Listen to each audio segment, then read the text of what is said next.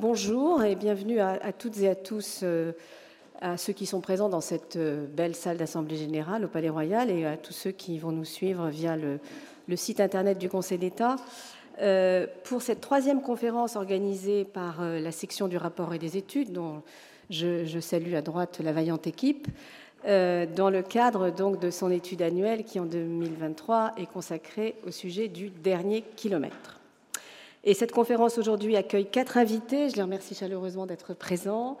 Euh, Madame euh, Aline Leguluche, qui est l'autrice d'un livre qui porte le titre J'ai appris à lire à 50 ans, qui est paru en 2020 et qui est engagé aujourd'hui dans la lutte contre l'illettrisme. Euh, Monsieur Stéphane Troussel, qui est président du département de Seine-Saint-Denis, un département dont on sait qu'il est extrêmement dynamique, mais qu'il a aussi à, régler la situation de publics parfois très éloignés des, politiques publiques. Euh, Gillian Dorner, qui est directrice à la, gouvernance, direction de la gouvernance de l'OCDE. Et l'OCDE a publié récemment un rapport qui s'intitule Instaurer la confiance ou restaurer la démocratie ou l'inverse, je ne sais plus. Mais en, en, tout cas, un rapport qui s'intéresse à la question de l'efficacité des politiques publiques. Et enfin, Martin Hirsch, qui est aujourd'hui parmi nous en sa qualité de président de l'Institut de l'engagement et qui a été au commissaire à la jeunesse et également directeur général euh, de, la, de, la, de la PHP. Alors, quatre invités et une question cet après-midi. Euh, comment adapter les politiques publiques à leurs destinataires? Alors, je veux dire que c'est vraiment une question, évidemment, vaste question, que les responsables publics ne peuvent pas ne pas se poser quand ils mettent en place une, politique publique. Et au fond, je crois que pour chaque, responsable public en charge a bien évidemment euh, à la fois la mission, euh, la responsabilité et l'objectif euh, d'atteindre tous les publics visés et tous ceux qui sont destinataires, tous ceux auxquels s'adresse la politique publique en question que finalement, il y a quatre phases qu'on peut distinguer, me semble-t-il, en tout cas en théorie, pour essayer d'y parvenir. D'abord, il faut bien diagnostiquer évidemment la situation qu'on veut traiter, c'est une évidence. D'ailleurs, je ne vais vous dire que des évidences. Hein. Deuxièmement, euh, surtout pour les responsables publics que je vois présents dans cette salle, la deuxième chose, bien sûr, c'est d'essayer de calibrer bien la réponse à la question et au diagnostic euh, qu'on a fait. Et la réponse, elle peut être euh, évidemment très diverse, elle peut être réglementaire, législative, ça peut être une, réponse en termes de moyens, de mise en place d'une prestation, d'un service, enfin bien calibrer la réponse. Troisièmement, bien sûr, c'est s'assurer de sa mise en œuvre, de, sa mise en œuvre efficiente et rapide, parce que le dernier kilomètre, je crois que ce n'est pas simplement une question de distance, c'est aussi une question de temps, parce que des prestations qui arrivent tard peuvent parfois complètement rater leurs objectifs. Et enfin, évidemment, évaluer une fois qu'on a fait tout ça, évaluer au fil, de l'eau aussi pour pouvoir euh, réajuster, orienter, euh, euh, voilà, repenser éventuellement l'objet de politique publique qu'on avait mis en place. Alors, je crois même que ce qu'on peut dire, c'est que si on observe ce qui s'est passé pendant ces dernières années, pour ces quatre phases euh, disons, de déploiement d'une politique publique qui cherche à atteindre ces résultats, qui cherche à changer la situation d'un certain nombre de personnes ou de choses, euh, pour, dans ces quatre phases, pour ces quatre phases, euh, il y a beaucoup d'outils qui se sont mis en place et développés ces dernières années. Si on reprend la phase du diagnostic, Aujourd'hui, se sont développés quand même beaucoup d'observatoires. On a des appareils statistiques qui sont sophistiqués. Euh, des données que l'on n'avait pas avant, notamment toutes les méta, toute la data. Euh, on a développé également, bien sûr, des processus, beaucoup de collectivités, euh, processus délibératifs, participatifs, associations des citoyens, panels d'usagers à la définition de leurs propres besoins. On a mis en place, préalablement à la définition de politique publique, ce que j'appellerais des évaluations à 360 degrés. Pensons à ce qui s'est fait, par exemple, avant l'élaboration du plan pauvreté ou des états généraux de la justice. Donc, pour la phase diagnostique, on a le sentiment qu'on a développé un certain nombre d'outils nouveaux. C'est la même chose ensuite pour la phase de mise en place de la, la réponse. Euh, avec par exemple les études d'impact euh, qui sont pratiquées à beaucoup de niveaux et qui permettent euh, voilà, de, poser sur la table un certain nombre d'options. Je, veux je veux chercher à atteindre tel but, j'ai plusieurs options, A, B, C, quelle est la, quel, sera quels sont les impacts comparatifs de mes solutions, et je vais choisir la meilleure des solutions en fonction évidemment euh, de l'impact, maximal que, l'une d'entre elles pourra apporter. Développement aussi, c'est important pour bien calibrer la réponse des expérimentations. elles se développent de plus en plus. Les expérimentations, on teste avant de généraliser. Et justement, avant la généralisation, on va modifier, on va adapter. En ce moment, je crois, Monsieur le Président, qu'on teste dans votre département la recentralisation du RSA, par exemple. Euh, voilà, pour mieux calibrer la réponse, et notamment la réponse de l'insertion, euh, qui effectivement, euh, dans la mise en place précédente du RSA, posait un problème, puisque c'était surtout devenu une ressource et voilà, moins, moins une prestation d'insertion. Dans la phase de mise en œuvre, de la même manière, beaucoup de choses se sont faites. Euh, parce que euh, beaucoup d'institutions, beaucoup de, enfin, aujourd'hui, il y a quand même dans beaucoup de services publics et de politiques publiques euh, l'idée qu'il faut aller vers la personne. Il suffit plus que que la personne vienne à, il faut aller vers. Donc plus de proximité. Alors là aussi, je ne vais pas développer, mais il y a énormément de choses qui se, sont faites. Euh, je vois qu'il y a le directeur régional des affaires culturelles dans la salle. Dieu sait que les institutions culturelles vont vers, hein, et que ça fait même partie absolument aujourd'hui de leur cahier des charges que de sortir de leur mur pour aller chercher le public qui n'y vient pas. Euh, dans la phase d'évaluation, là aussi, euh, je crois que la culture, c'est plus ou moins quand même instauré, d'évaluation, on disait au fil de l'eau, où je, on, le constate au Conseil d'État dans les textes qu'on voit, beaucoup de rendez-vous que se donne le législateur, le pouvoir réglementaire, pour faire un bilan. Au bout de deux ans, ça devient maintenant assez systématique, ce qui évidemment est une bonne chose pour essayer d'adapter au mieux euh, les politiques publiques. malgré ces efforts, euh, euh, les chiffres sont quand même là pour dire que le dernier kilomètre, il est long ou lent à parcourir et qu'il reste parfois même non franchi. Euh, quelques chiffres. Euh, alors que je me tourne vers Madame ma voisine, alors qu'apprendre à lire, à écrire et à compter à chaque enfant de France, c'est évidemment le premier des devoirs de la République. Aujourd'hui, la population française touche, euh, pardon, touche 6% de la population française. Et je lisais que 60 000 mineurs aujourd'hui, à l'heure où l'on parle, ne sont ni en études, ni en formation, ni en emploi. 13 euh, millions de nos concitoyens disent avoir de graves difficultés à effectuer des démarches administratives, c'est quand même considérable, 13 millions. Le taux de non-recours, on le sait, à des prestations est élevé, notamment par exemple 37% pour l'APL. Pourquoi? Euh, Je ne sais pas. Un tiers des personnes éligibles à Pôle emploi ne s'inscrivent pas. Euh, et un chiffre aussi qui est assez inquiétant, quatre grands services publics ont mis en place récemment une plateforme d'appel quatre grands services publics qui sont Pôle emploi, la CAF, l'assurance maladie, et puis je ne sais plus laquelle, la CARSAT, je crois, euh, pour répondre aux appels des usagers euh, et des prestataires qui se posent des questions, j'arrive pas à un, jamais, quels sont mes droits, etc. Cette plateforme qui, signifiait bien qu'il y avait un effort de ces grands opérateurs euh, de politique sociale vers, vers leurs destinataires, ben, cette plateforme, il y a une audit extérieure qui a été fait, 40% des appels reçus n'aboutissent pas. C'est-à-dire 40% des appels, il n'y a personne au téléphone. Bon. Donc, euh, voilà, ce dernier kilomètre euh, est donc, euh, est, donc difficile à, atteindre. Alors, il y a plein d'obstacles. Je, je, vais évidemment pas, j'en pas la prétention de, de, de, synthétiser le, pourquoi de cette, de, cette situation. Cela étant, peut-être quelques, quelques-uns de ces obstacles, avant de passer la parole à mes invités, aux invités, pour ceux qui paraissent peut-être les plus, les plus évidents. D'abord, on en parle tout le temps, surtout dans cette salle finalement d'Assemblée générale, c'est récurrent dans nos débats, c'est la complexité de la norme. Évidemment, la complexité de la norme euh, rend souvent très difficile voilà, l'accès à certains dispositifs.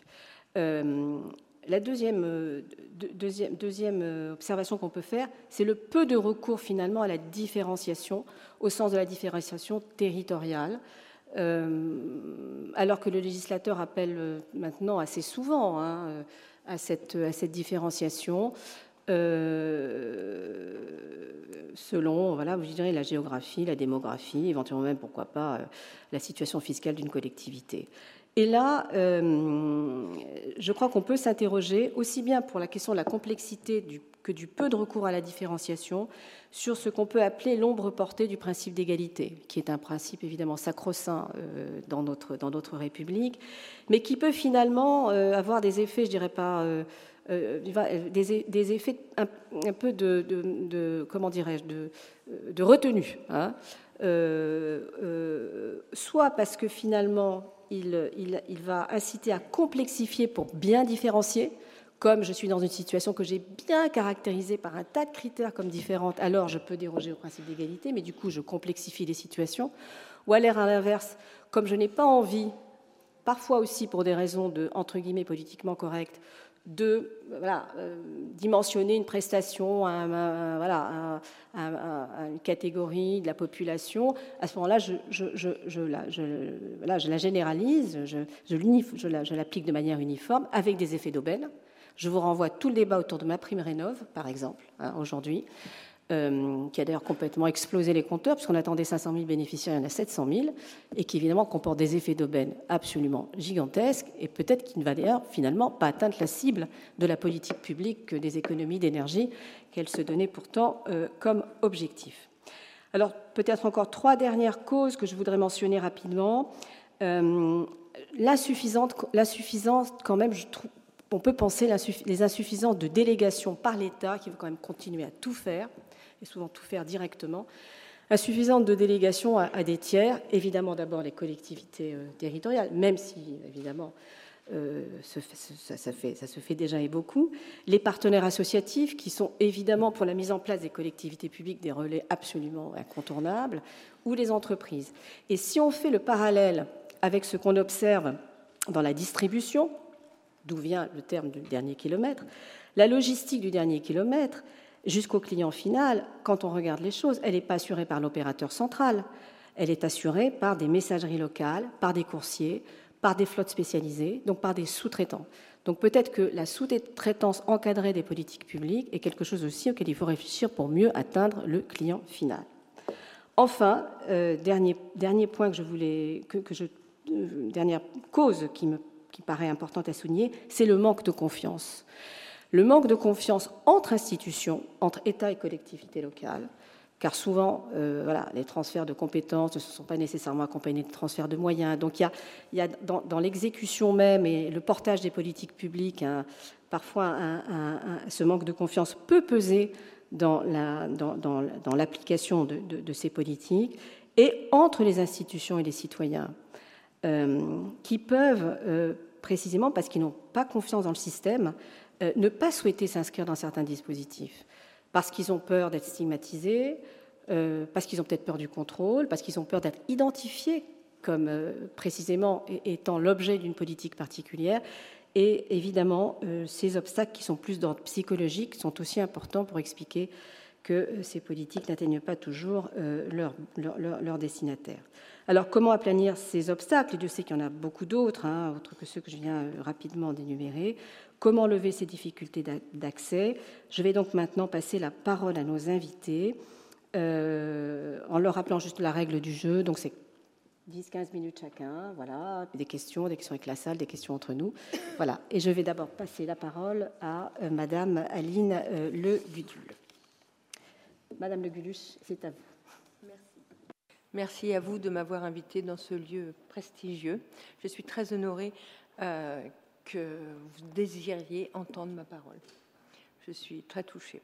Je suis, euh, euh, ambassadrice euh, du programme Écrire son avenir qui a été fait chez Lanco, mais aussi le porte-parole de la lutte contre l'illettrisme en France. je, j'étais très longtemps illettrée jusqu'à l'âge de 50 ans. Euh, pourtant, j'ai été à l'école, hein, comme tout le monde. Hein. Euh, l'illettrisme est toujours un handicap. Euh, être illettré, ce n'est pas être analphabète, ce n'est pas la même chose. Être illettré, c'est être à l'école et en être sorti en échec scolaire. donc, incapable de pouvoir écrire son adresse ou, enfin, on est toujours rempli de, on est toujours euh, très embêté de faire les papiers administratifs et tout ça. Donc, bien sûr, euh, en France, il y a quand même 2,5 euh, millions d'illettrés. Voilà, c'est un handicap invisible parce qu'il n'y a pas de couleur, il n'y a pas de visage. Tout le monde fait semblant de savoir. Ils ont perdu leurs lunettes, voilà, ils n'ont pas de stylo. Et tout ça, ce sont des facteurs que l'on peut trouver euh, dans les collectivités, hein, dans une mairie ou, ou partout. L'autre fois, il y avait une dame qui me dit Madame, je ne peux pas lire ce qui est écrit parce qu'elle ne savait pas lire. Et ça, on en rend compte encore souvent. 2,5 millions, 7% de la population. Et pourtant, je suis allée à l'école, mais à l'âge de 6 ans à l'époque. Et j'ai été J'étais dyslexique et du coup, l'enseignement à l'époque n'a pas compris mon problème, puisque ce n'était pas encore euh, connu et reconnu. Et cette dyslexique, euh, être dyslexique à l'époque, c'est quelqu'un qu'on ne trouvait pas suffisamment intelligent, qu'on le trouvait trop bête, qu'on le mettait au fond de la classe.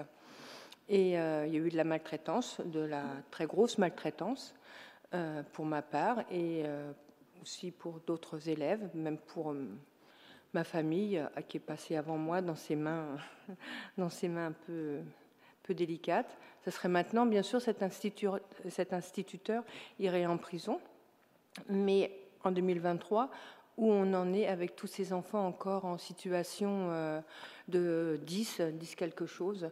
Bien sûr, on a fait des efforts, on a fait des classes plus légères pour ces enfants-là, mais euh, une solution s'impose.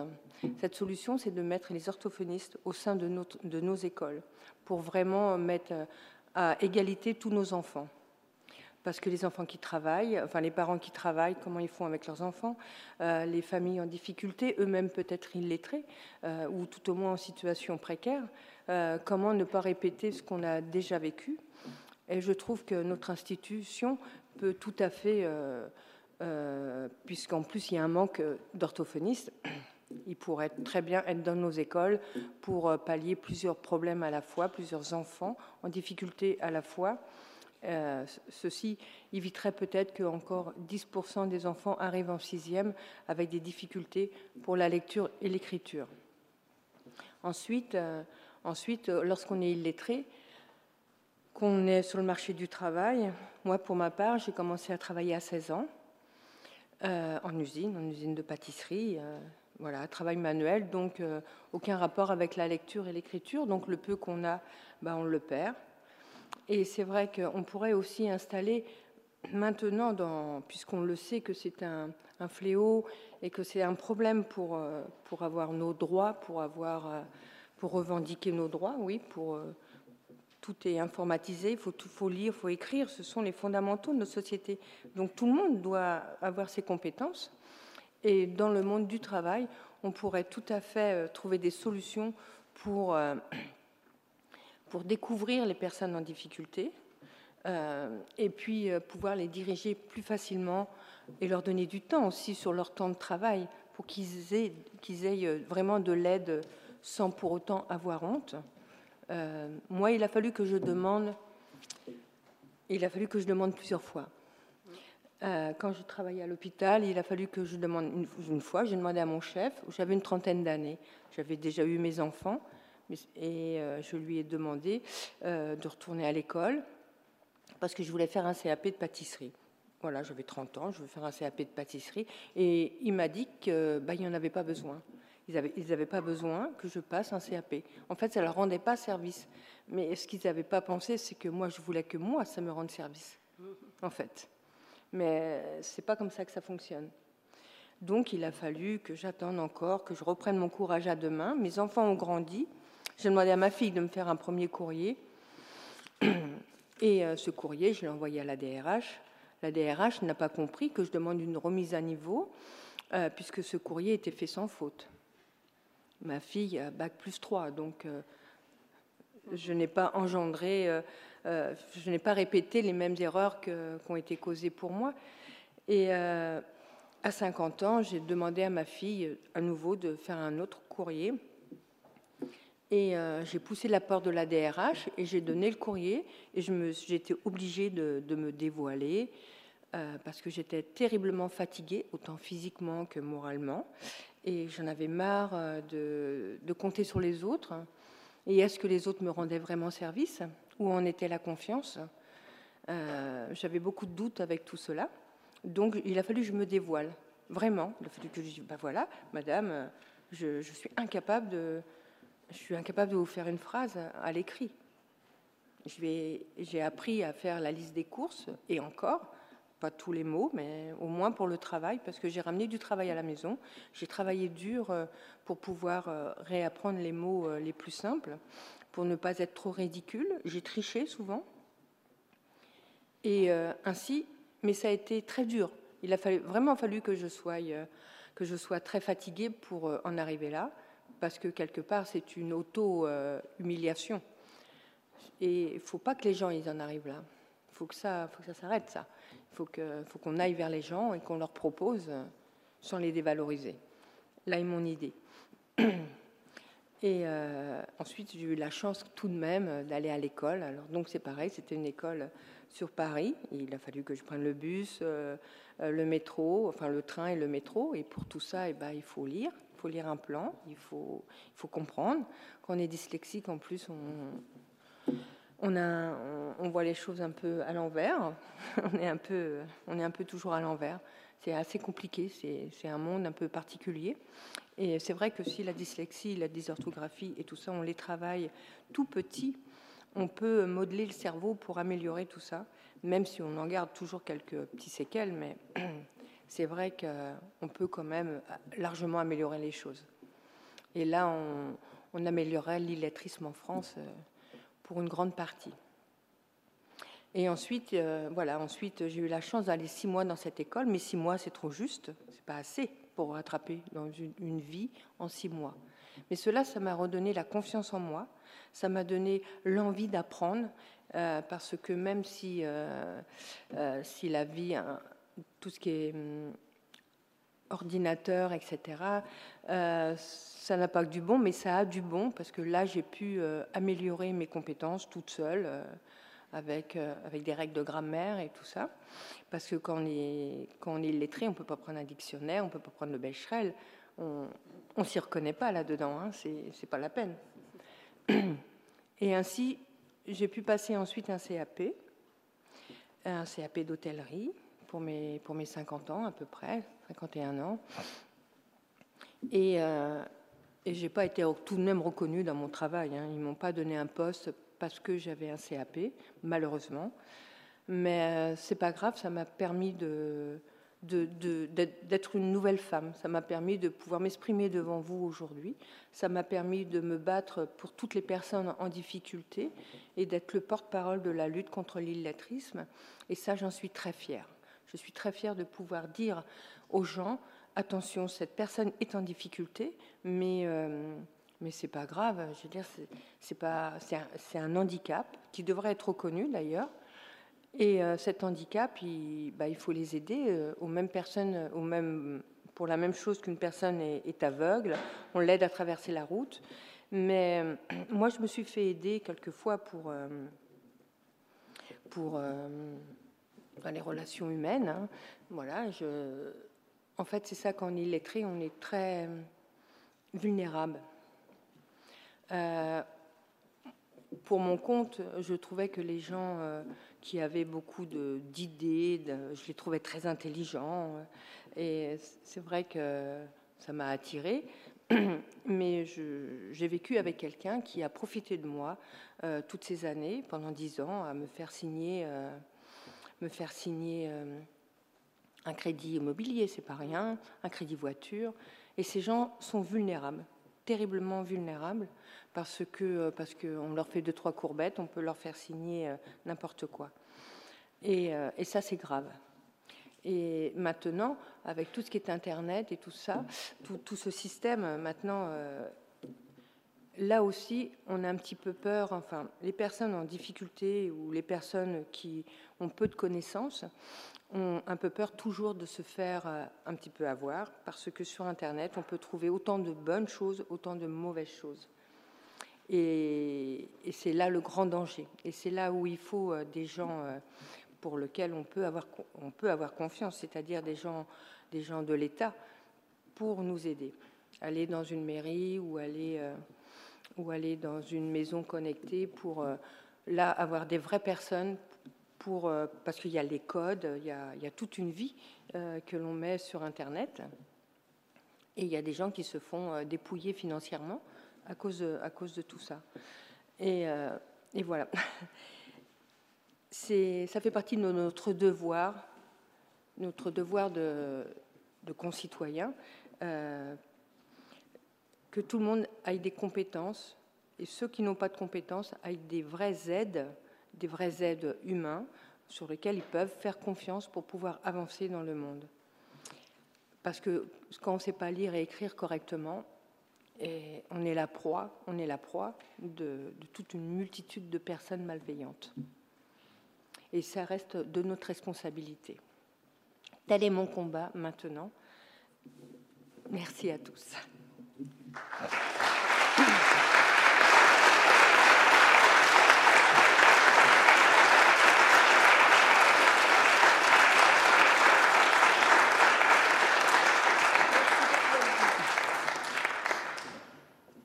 Merci, infiniment de ce témoignage qui est à la fois, je crois, tous euh, bouleversés par ce que vous nous avez raconté, euh, euh, extrêmement impressionnés par votre courage parce que, et votre combat que vous avez mené et que vous avez gagné. et le fait que vous nous racontiez cette histoire aussi ici, en ces lieux, particulièrement, je dirais, symbolique et nous rend euh, nous rend vraiment très honorés de vous, de, de, vous avoir à, nos côtés. Et hum, ce que vous avez dit, parce que vous, vous, vous, vous l'avez raconté, vous, le dites bien dans votre livre, c'est qu'au fond, vous avez vécu en cachant un handicap. Oui. En cachant un handicap qui aurait pu être traité euh, si, euh, si, la dyslexie n'avait pas été repérée par votre instituteur, si des moyens n'avaient pas été mis en place euh, pour, euh, pour que vous puissiez surmonter ce, problème. Et vous avez, vécu en cachant un handicap qui vous a empêché de vivre. Euh, et, malgré le fait que vous ayez lancé quand même parfois, même à plusieurs reprises, quand même quelques signaux, quelques bouées de sauvetage, quelques bouteilles à la mer, plutôt qui vous ont, voilà, qui, n'ont pas qui n'ont pas eu de relais. Moi, ce que je retiens de votre, de votre extraordinaire histoire, c'est c'est que d'abord, euh, euh, il faut qu'il y ait des dispositifs d'alerte, effectivement. Oui. D'alerte. Euh, on observe un enfant en difficulté, on alerte. et ça, ça n'a pas fonctionné. Et qu'ensuite, il y ait tout au long d'un parcours des dispositifs aussi, vous nous l'avez dit, où on puisse aider les personnes en difficulté, mais en confiance. Enfin, vous l'avez dit plusieurs fois. Oui. Voilà. Et, et puis qui est effectivement dans, dans, ça, ça, s'adresse aussi bien aux employeurs publics que privés d'ailleurs, parce que finalement, j'ai compris que c'était quand même la DRH de l'hôpital où vous travaillez qui, vous a, qui, vous a, qui vous a entendu, qui a compris que. Euh, voilà, euh, elle m'a bien aidé. Elle vous a aidé. C'est elle qui, a, qui, vous a accompagné sur le chemin de la, de la, de l'apprentissage de l'autonomie. Voilà. De, l'autonomie du point de vue de la, de la lecture et de l'écriture.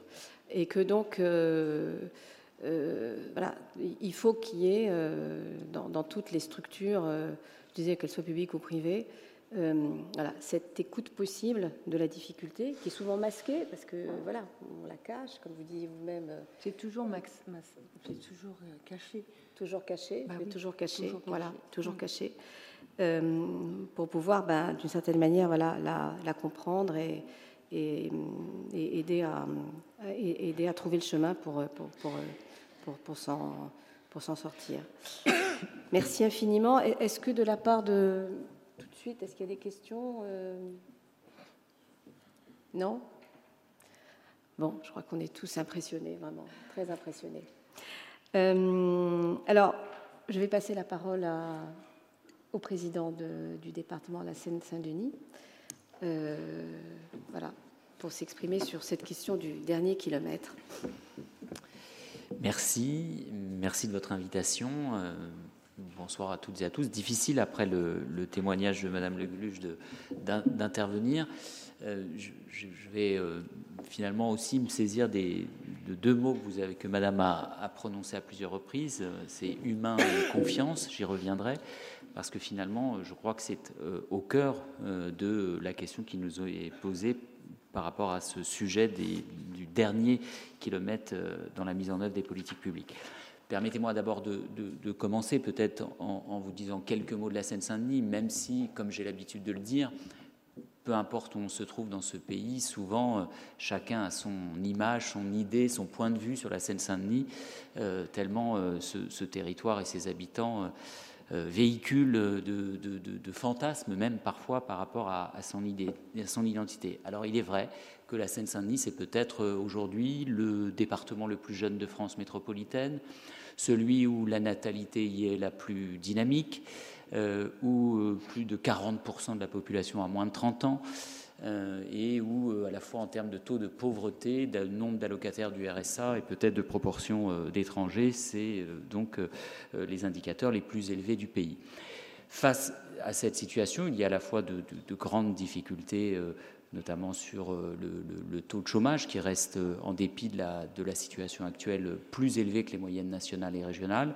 Mais c'est peut-être aussi celui, j'ai aussi l'habitude de le dire, qui dans la décennie qui vient va concentrer peut-être les plus importants investissements publics et privés. Je crois qu'il n'y a pas d'autre territoire aujourd'hui qui peut se targuer euh, d'organiser cette année la Coupe du Monde de rugby, l'année prochaine les Jeux olympiques et paralympiques, puis peut-être dans quatre ans d'accueillir la capitale européenne de la culture, d'accueillir un tiers des euh, gares du métro du Grand Paris Express qui va tout changer dans euh, la capacité des habitants de ce département à se déplacer à se sentir effectivement euh, dans la centralité grand parisienne.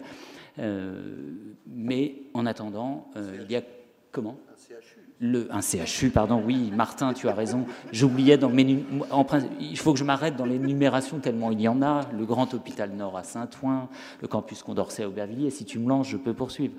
Euh, mais euh, face à cette situation, à ces paradoxes, les politiques publiques sont évidemment euh, particulièrement essentielles.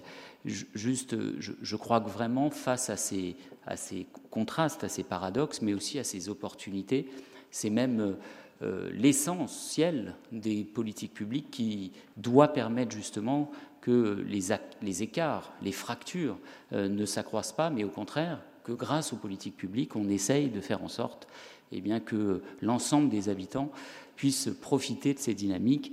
et disons-le, tout est possible, le meilleur comme le pire, euh, les fractures exacerbées ou au contraire de faire en sorte que les dynamiques profitent euh, au plus grand nombre. J'ai voulu prendre l'exemple de ce que nous avons vécu pendant la crise sanitaire qui, de mon point de vue, est assez révélatrice euh, de finalement ce que les politiques publiques et leur capacité à s'adapter pour que finalement elles touchent véritablement les principaux bénéficiaires. Qu'est-ce qu'on constatait dès les premiers jours de, la crise sanitaire, bah, que c'était bien évidemment, comme souvent, peut-être euh, allez-vous trouver que j'enfonce une porte ouverte, mais un miroir grossissant des inégalités. Parce que euh, qu'il s'agisse de la surmortalité, qu'il s'agisse de, la capacité pendant cette période à se protéger, eh bien, on constatait que c'était un quasi-décalque euh, euh, de, la faiblesse des revenus, euh, des difficultés d'habitat, de l'isolement d'un certain nombre de personnes âgées. On a retrouvé exactement aussi ces difficultés quand il s'est agi de la vaccination. C'était donc la surmortalité et la faiblesse de la vaccination auprès de la population de la Seine-Saint-Denis. C'est pas faute, pourtant, je dois le dire, des efforts de l'ensemble des institutions, j'en profite, de la PHP, euh, mais aussi euh, de euh, l'Agence régionale de santé d'Île-de-France. Le directeur général de, de, l'Agence régionale de santé d'Île-de-France se plaisait à me dire chaque semaine qu'il avait fait en sorte qu'il y ait davantage de doses de vaccins pour la Seine-Saint-Denis même en nombre plus important que euh, la population euh, et, les, premières cibles de population auraient, auraient nécessité d'en attribuer. Et qu'est-ce qu'on constatait? Ben, C'est effectivement que quand euh, les, euh, la densité médicale est plus faible, quand euh, les, le rapport aux institutions de santé n'est pas aussi évident automatique, la difficulté de la maîtrise de la langue, la fracture numérique, l'isolement dans, dans, des logements plus, plus exigus, eh bien, tous ces facteurs contribuaient à l'ensemble de ces difficultés. Alors qu'est-ce que nous avons fait face à ces constats? On aurait pu finalement constater euh, et, ne pas, ne pas nous adapter. Et je dois dire que tant avec l'État local que les collectivités locales, le département, les communes et nos partenaires associatifs, nous avons fait preuve de grande réactivité. Peut-être cette, cette, sidération cette, auquel on a tous été confrontés nous a obligés à réagir et à réagir vite. Euh, et dans les, actions que nous avons menées, je vais en citer quelques-unes. Donc, euh, on constatait très vite, par exemple, au moment de la vaccination, que euh, eh bien, les, créneaux de vaccination, vous savez, sur Doctolib, ils étaient dans, les, dans les établissements de santé de Seine-Saint-Denis, ils étaient pris d'assaut par les Parisiens. Je n'ai jamais vu autant d'habitants, je ne vais citer aucun arrondissement parisien, euh, qui s'émerveillaient devant le service public organisé à Pierrefitte, à la Courneuve, dans les centres de santé d'Aubervilliers ou Saint-Denis, alors qu'habituellement la vision que depuis un certain nombre d'arrondissements du centre de Paris euh, pouvait parfois les effrayer. Ils s'apercevaient que finalement ce service public en Seine-Saint-Denis pouvait très bien fonctionner et parfaitement les vacciner. Mais ça, ça ne réglait pas mon problème de vaccination des habitants de la Seine-Saint-Denis. Alors on a euh, fait plusieurs choses. Euh, eh bien, par exemple, décider qu'il euh, fallait, euh, au-delà des plateformes numériques d'Octolib, prise d'assaut par d'autres habitants que la Seine-Saint-Denis, eh bien, décider d'avoir des, modes d'organisation de, ces rendez-vous spécifiques. Et donc, avec, quand nous avons ouvert le grand vaccinodrome au Stade de France, nous avons pris la décision, ce n'était pas forcément, comment dirais-je, nos autorités de tutelle, euh, n'étaient pas forcément ravis de cette, euh, cette, dérogation, mais je dois dire qu'avec le représentant de l'État dans le département, le, préfet de Seine-Saint-Denis, nous avons pris la décision eh bien, d'organiser une plateforme téléphonique spécifiquement dédiée aux habitants de la Seine-Saint-Denis et qui aurait, qui aurait la moitié de l'ensemble de ces créneaux pour pouvoir se faire vacciner. Ce qui nous a permis de rattraper, euh, de rattraper ce retard euh, assez rapidement. Deuxième exemple, nous avons le département organisé un bus de la vaccination pour pouvoir, au pied des immeubles, en lien avec les mairies, en lien avec des partenaires associatifs, eh bien, aller directement au, pied des immeubles pour vacciner les populations qui restaient éloignées de tous les dispositifs. Et puis on en a tiré du coup des conclusions notamment sur ces questions de santé, où il ne suffit pas finalement d'avoir euh, les meilleures institutions, euh, les meilleurs messages de, santé publique pour qu'ils parviennent jusqu'aux euh, premiers, premiers concernés. Et donc, nous avons créé, par exemple, des ambassadeurs de la vaccination, parce que ce qu'on constatait, c'est qu'il fallait bien souvent convaincre, expliquer. Euh, quand euh, on ne maîtrise pas la langue française, quand euh, des cultures différentes peuvent parfois véhiculer là aussi un rapport aux soins, un rapport aux vaccins différent, eh bien, il fallait justement, avec les pairs, PAIRS, eh bien, développer des messages de santé directement délivrés auprès, auprès des habitants, ce qui nous a permis là aussi de progresser. On en a tiré une autre conclusion, c'est d'organiser une académie populaire de la santé, où chaque année, désormais, nous formons 20 à 30 habitants euh, qui, euh, euh, sur différents sujets qu'ils choisissent, eh bien, ils sont formés par des professionnels pour ensuite aller eux-mêmes expliquer, organiser à travers des associations, à travers des comités de quartier, un certain nombre de messages en santé publique. Voilà quelques exemples de ce que nous, avons fait. Et pour ne pas être trop long et peut-être euh, faciliter l'échange, si, vous le souhaitez, je, en tout cas, ce que le, constat que, moi j'en ai fait, c'est que euh, dans un département, c'est vrai dans une, dans, des, dans une banlieue populaire comme la Seine-Saint-Denis, mais je suis persuadé que c'est aussi valable dans un certain nombre de territoires qu'on appelle périphériques ou euh, de de quartiers euh, plus de, villes ou de communes euh, de la ruralité, euh, cette question de, la proximité, des services publics de proximité est absolument, absolument essentielle. Et disons-le,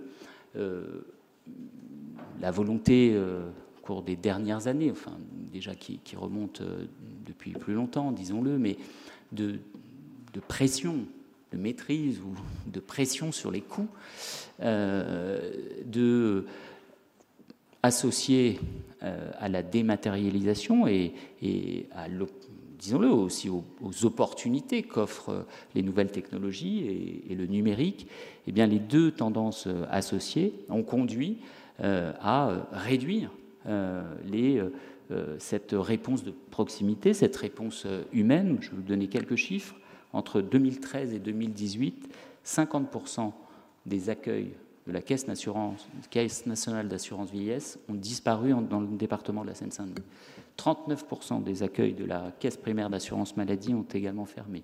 27% euh, des accueils de la Caisse d'allocation familiale ont également fermé. Je vous ai dit pourtant que c'était le département le plus euh, jeune de France et à la natalité euh, la plus élevée du pays.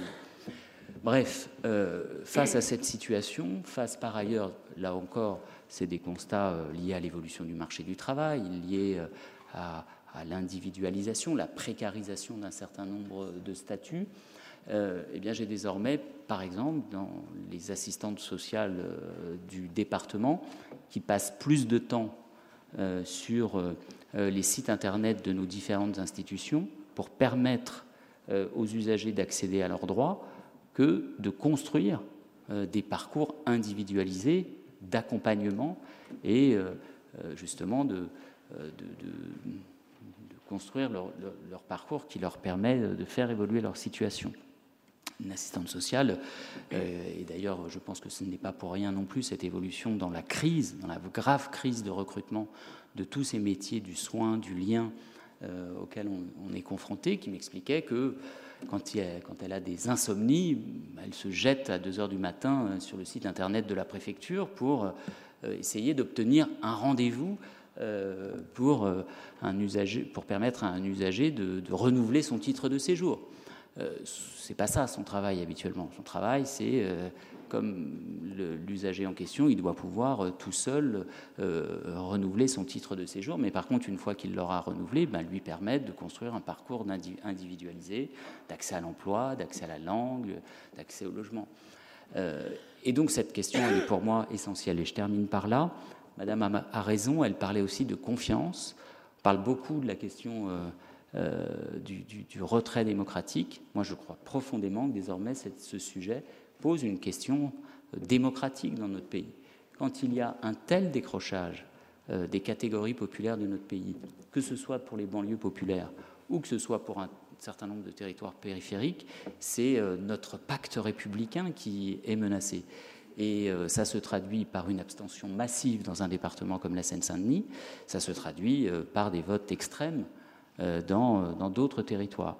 Et donc cette question des services publics, de leur, leur réponse de proximité, de leur, caractère humain, de leur souci d'une réponse humaine et individualisée est, de mon point de vue, absolument essentiel dans un pays qui, dans une république qui a la passion de l'égalité, euh, je crois vraiment que c'est maintenant une, question d'urgence pour euh, notre, notre pays. Et donc vraiment, je, merci à vous euh, justement d'ouvrir ce, débat-là, sous cette forme-là. parce que ces politiques publiques maintenant sont vraiment essentielles dans la manière dont elles se déclinent au plus près des habitants et je crois vraiment, oui, qu'il y, qu'il y a urgence sociale et démocratique. En tout cas, merci.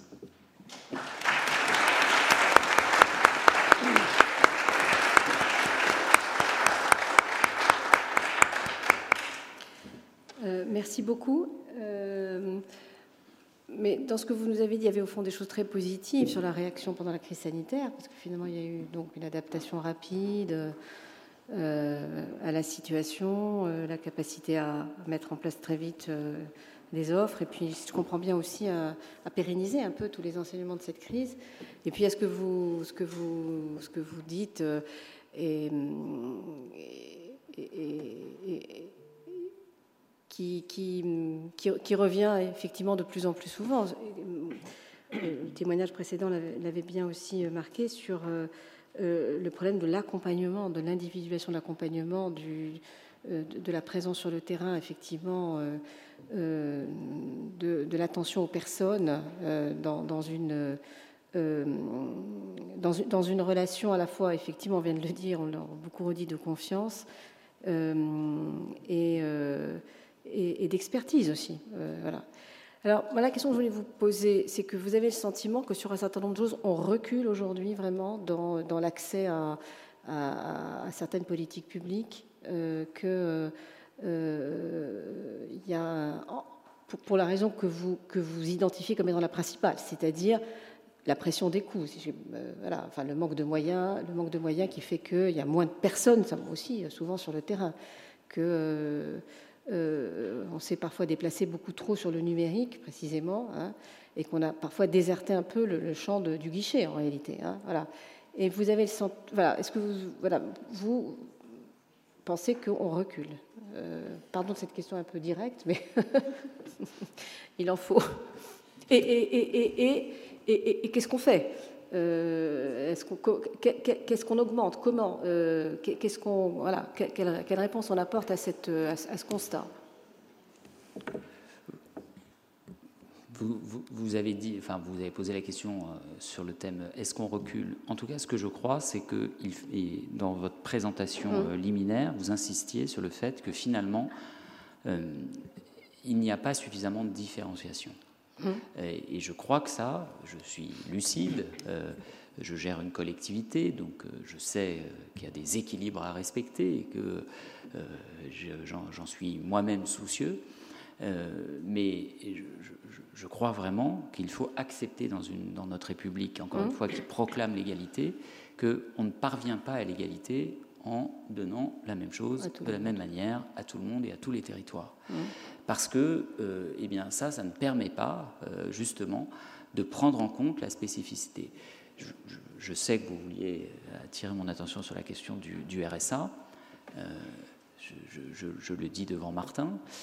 quand on décide mmh. de transférer une part croissante du paiement de l'allocation aux collectivités locales, eh bien, ça a une conséquence directe c'est que euh, au bout euh, de 20 ans à peu près euh, de paiement d'un paiement croissant de l'allocation par le département de la Seine-Saint-Denis, eh bien ça se traduit par le fait que le département de la Seine-Saint-Denis peut moins accompagner les allocataires que mon collègue voisin des Hauts-de-Seine. Parce que quand à la fin, parce que j'ai depuis le 1er janvier 2022 donc expérimenté la recentralisation du financement du RSA, eh bien avant le 1er janvier 2022, le département de la Seine-Saint-Denis, sur une allocation qui, bon an, mal an, est tournée autour de 520 millions d'euros, devait y consacrer dans son propre budget 220 millions d'euros. C'était pour le même nombre d'habitants, vraisemblablement un reste à charge 3, 4, fois, 4 fois, 5 fois moins pour mon, mon, collègue département des Hauts-de-Seine. Et donc, bien évidemment, que les moyens que je dois consacrer au paiement de l'allocation, qui est une allocation de solidarité nationale, qui, et c'est bien normal, qui est applicable euh, du nord de la France euh, jusqu'au sud euh, dans les mêmes conditions, eh bien, je, peux consacrer moins de moyens à l'accueil individualisé. Et donc, je pense que fondamentalement, c'est ça une des difficultés. C'est que face à la, diversité des situations, il faut être capable de. Alors, on le fait. Euh, c'est notamment les dispositifs de la politique de la ville, euh, on essaye, euh, ou à travers les dispositifs d'éducation prioritaire, on essaye de donner plus à certains citoyens ou à certains territoires pour rétablir les conditions de l'égalité. Mais enfin, on est encore loin du compte. si je regarde les taux d'encadrement ou ce que coûte un élève parisien euh, si je le compare à ce que coûte un élève de la Seine-Saint-Denis, on est bien loin du compte. Parce que, le, tout simplement, parce que le nombre euh, de professeurs euh, agrégés dans les lycées parisiens n'a rien à voir avec le nombre de professeurs agrégés en fin de carrière dans les lycées de Seine-Saint-Denis. Quand je regarde le nombre de classes préparatoires dans les établissements parisiens avec le nombre de classes préparatoires dans les établissements de Seine-Saint-Denis, ça n'a strictement rien à voir. Donc oui, je crois qu'il faut être capable d'aller plus loin dans ces dispositifs. On n'aime pas employer le terme dans, notre République égalitaire, mais de discrimination positive. De discrimination positive. Euh, sinon, on se. Et d'ailleurs, quand on met en place les exemples de politique publique que je vous ai cités à propos de la, crise sanitaire, c'est une forme de discrimination positive. Eh bien, je crois qu'il faut aller plus loin dans la mise en œuvre de ce type d'action, justement pour rétablir des conditions d'égalité. Merci beaucoup. On va peut-être poursuivre. On reviendra Peut-être passer la parole à, à Madame Dorner. Donc, je vous en prie, Madame. Merci. Bonjour à toutes et à tous. Merci pour ces interventions qui résonnent particulièrement euh, avec nos travaux sur la gouvernance publique à l'OCDE. C'est un euh, réel plaisir de me joindre à cette discussion importante sur les derniers kilomètres et ceci à deux titres, euh, en tant que représentante de l'OCDE, euh, bien sûr, mais aussi comme ancienne euh, haute fonctionnaire du Trésor britannique. C'est en effet une question qui, que je me suis souvent posée dans ma carrière. Comment mieux cibler les politiques publiques pour atteindre leurs destinataires euh, à la direction de la gouvernance publique de l'OCDE, nous nous intéressons à l'ensemble de la euh, machinerie administrative, de la conception des normes à la technique budgétaire, en passant par euh, la commande publique, la fonction publique, la participation citoyenne, l'intégrité publique, l'innovation et la numérisation des services publics. Notre priorité actuelle, euh, c'est le renforcement de la démocratie et de l'instauration d'une meilleure confiance des citoyens euh, envers euh, les institutions publiques. nous constatons une crise notable du modèle démocratique, comme vous avez déjà expliqué, marquée par une réduction continue de taux de participation électorale, un renforcement de la polarisation dans nos sociétés euh, une part accrue des citoyens qui se dissocient euh, des processus démocratiques traditionnels et qui expriment leur mécontentement euh, à travers de nouveaux types de, de protestation.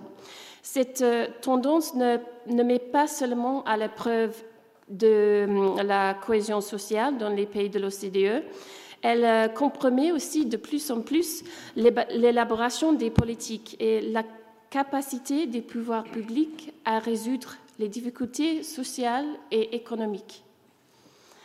Face euh, à ce défi, euh, les pays de l'OCDE se sont engagés euh, lors d'une réunion ministérielle de novembre à Luxembourg à renforcer, promouvoir et consolider les fondations des démocraties qui doivent se montrer à l'auteur des attentes croissantes et changeantes des citoyens et en termes de représentativité, de réactivité, d'ouverture et d'intégrité des institutions publiques.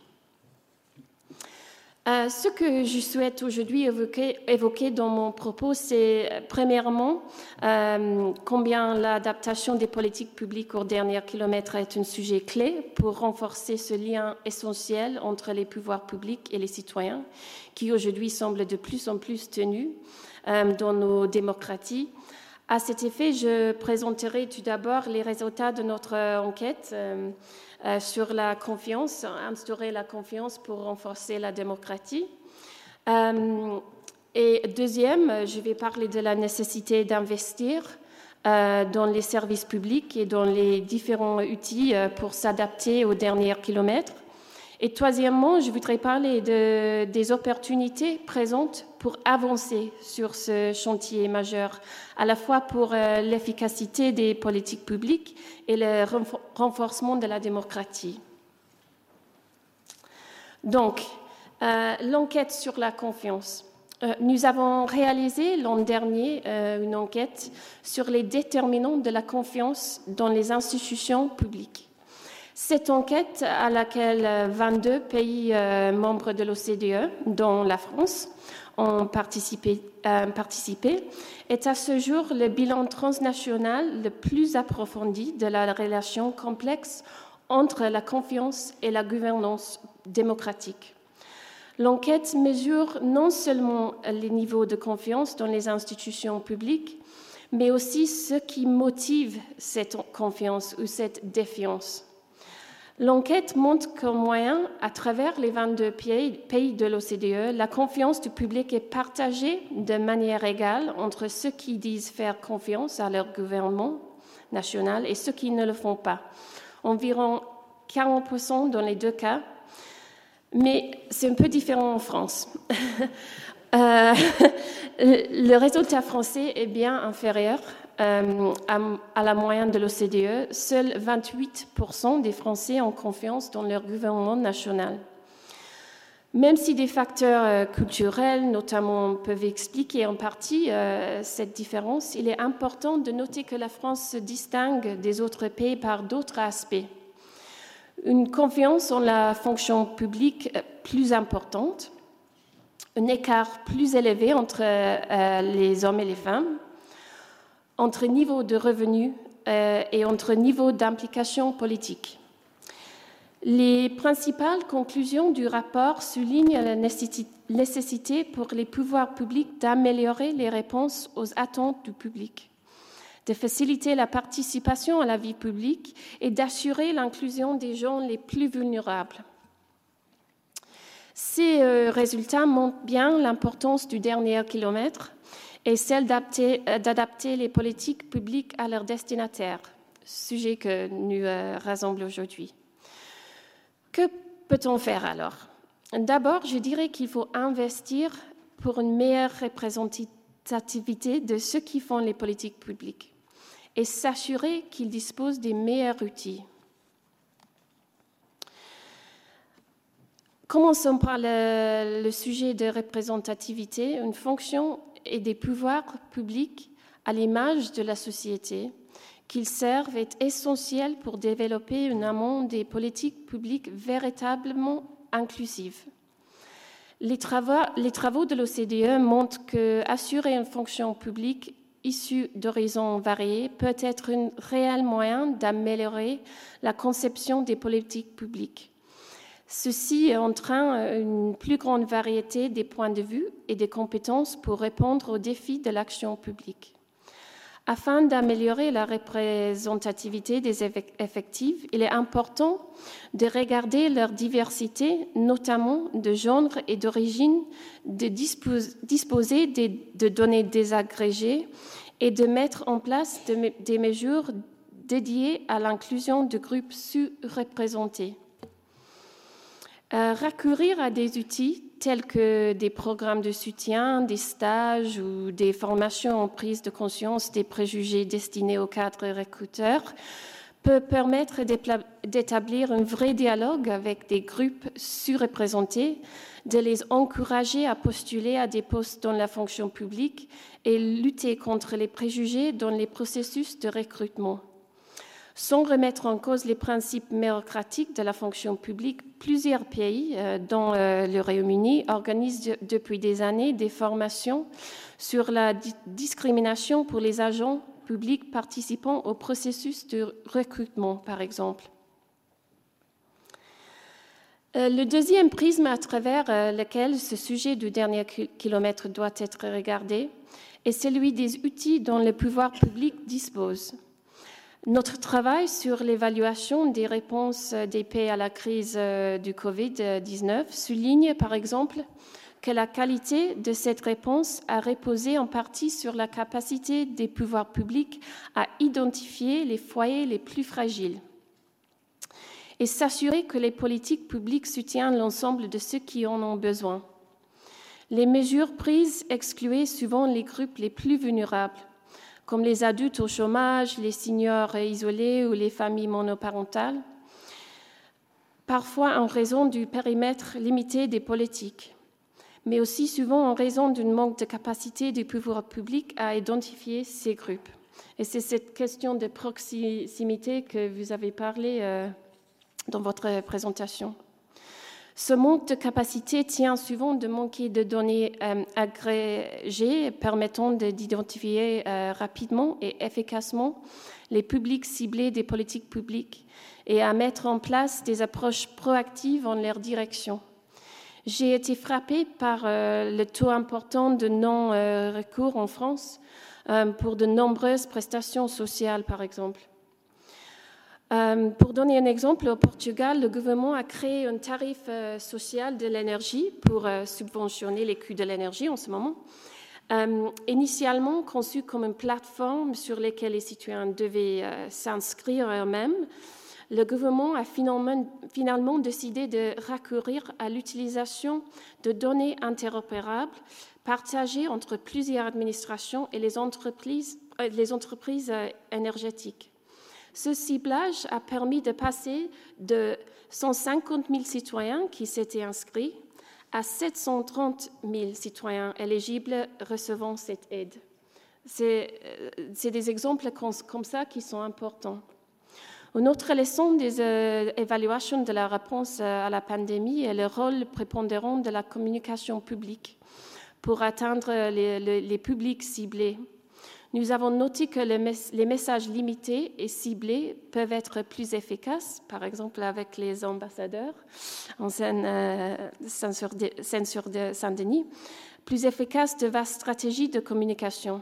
Certains pays de l'OCDE avec euh, une identité multiculturelle forte ont par exemple su adapter leur support de communication pour s'assurer euh, d'atteindre la, population dans sa diversité. Les pouvoirs publics ont aussi le pouvoir de réduire euh, la complexité administrative, ça c'est clair, nuit souvent à l'efficacité de l'action publique et rend difficile son adaptation aux usagers. La complexité des procédures est un poids pour certains citoyens, difficulté isolée ou par exemple, dans ce cas-là, qui ne peut pas euh, lire, les, euh, les, personnes sans domicile fixe, etc. Les travaux de simplification administrative doivent, être guidés par euh, l'expérience des usagers, notamment les plus vulnérables, afin de permettre une action publique plus adaptée à leurs besoins. À travers l'OCDE, de nombreux, pays cherchent à réduire la complexité administrative, dont la France, par exemple à travers la mise en place des guichets uniques euh, pour les entreprises et parfois pour les citoyens. Par, ailleurs, nous travaillons également actuellement euh, sur un projet de baromètre franco-allemand sur la complexité administrative visant à identifier, évaluer et simplifier les procédures administratives les plus problématiques dans les régions frontalières du point de vue des citoyens. Je tiens enfin à souligner euh, deux opportunités pour mieux adapter les politiques publiques à leurs destinataires, le numérique et la participation citoyenne. Impliquer les citoyens dans la conception, le développement et la mise en place des politiques publiques permet mieux répondre aux défis et problèmes vécus par la population et donc mieux surmonter ce défi du dernier kilomètre. Ce sujet est aussi au cœur de la thématique du gouvernement ouvert sur laquelle euh, la France et l'OCDE travaillent ensemble euh, étroitement. Notre enquête sur la confiance montre que les gouvernements sont perçus comme peu réceptifs aux opinions euh, exprimées par les citoyens lors de, des consultations publiques. Moins d'un tiers des personnes interrogées dans les pays de l'OCDE et en France pensent que leur gouvernement adopterait les opinions exprimées lors d'une consultation publique sur la réforme d'un domaine, politique majeur, comme la fiscalité euh, ou la santé publique. Les contributions reçues dans le cadre d'un processus participatif doivent faire l'objet d'un examen attentif et respectueux. Ne pas informer les euh, participants du résultat final de leurs travaux revient à risquer de décourager les citoyens de participer une autre fois et de diminuer les avantages de la participation, c'est-à-dire un sentiment accru de confiance, d'efficacité et d'autonomie. Au Brésil, par exemple, le recours important au budget participatif au niveau municipal a eu pour effet de mieux cibler les dépenses de santé et réduire la mortalité infantile. L'opportunité des citoyens d'orienter les décisions budgétaires et d'interagir avec les pouvoirs publics dans les phases de négociation renforce la responsabilité citoyenne de la population, soutient la légitimité de l'action publique et favorise une relation de confiance. Un autre champ de politique qui représente une véritable opportunité est celui du gouvernement euh, numérique. Euh, la pandémie de COVID-19 euh, en dépit des, nombreuses pertes de vie en vie humaine et autres impacts socio-économiques qu'elle a générés, a néanmoins permis au pouvoir public d'innover rapidement, notamment avec les, outils numériques. En France, nous avons tous eu l'occasion d'utiliser l'application Tous Anti-Covid. Euh, mais euh, ce type d'application a soulevé d'importantes questionnements politiques et parfois éthiques liés à la gestion et au traitement des données. Cependant, il a aussi permis d'assurer de toucher le plus grand nombre de citoyens à la condition qu'ils disposent d'un smartphone. La gestion des données personnelles et l'identité euh, numérique des citoyens deviennent euh, des enjeux majeurs de la gouvernance publique. Les outils numériques obligent les pouvoirs publics à repenser la manière de franchir ce dernier kilomètre. La différence de traitement qui peut exister ne se mesure plus seulement en fonction de la distance à un guichet de service public, mais aussi en fonction de la capacité à maîtriser des compétences numériques et disposer des outils euh, euh, adéquats. Le développement de, si je puis dire, euh, one-stop shop physique, comme les maisons France Service ou les bureaux Service Canada, cherche désormais à répondre aux défis de la fracture numérique en proposant un accompagnement pour l'usage des outils numériques. Enfin, je vais bientôt finir. Euh, L'OCDE travaille euh, depuis euh, la tenue de notre réunion ministérielle sur le renforcement de la démocratie au développement d'une recommandation sur, ça c'est des normes, un standard, sur la conception de services publics pour améliorer l'efficacement des expériences des usagers. Cette recommandation visera à accompagner les gouvernements à chercher à se mettre à la place des usagers à travers l'ensemble de leur, leur, événement de vie, avec pour objectif de fournir des services publics mieux adaptés au cours de vie des citoyens. Nous sommes en parallèle en train de développer un projet multi-pays avec la Commission européenne pour mesurer la satisfaction des citoyens vis-à-vis -vis des services publics. Certains pays vont encore plus loin. Au Chili, par exemple, l'administration cherche dorénavant à mesurer la satisfaction des citoyens au cours des événements de vie plutôt que la satisfaction vis-à-vis chaque service, avec le but de redésigner le back-office euh, autour des besoins des citoyens. Ce vaste sujet des événements de vie est un chantier ambitieux ça c'est sûr, qui se nourrira très naturellement des points de vue détaillés aujourd'hui et qui, je, l'espère, permettra au pouvoir public de mieux adapter leur politique publique à l'ensemble de citoyens. Je vous remercie pour votre attention et je serai ravie de participer au dialogue qui suit.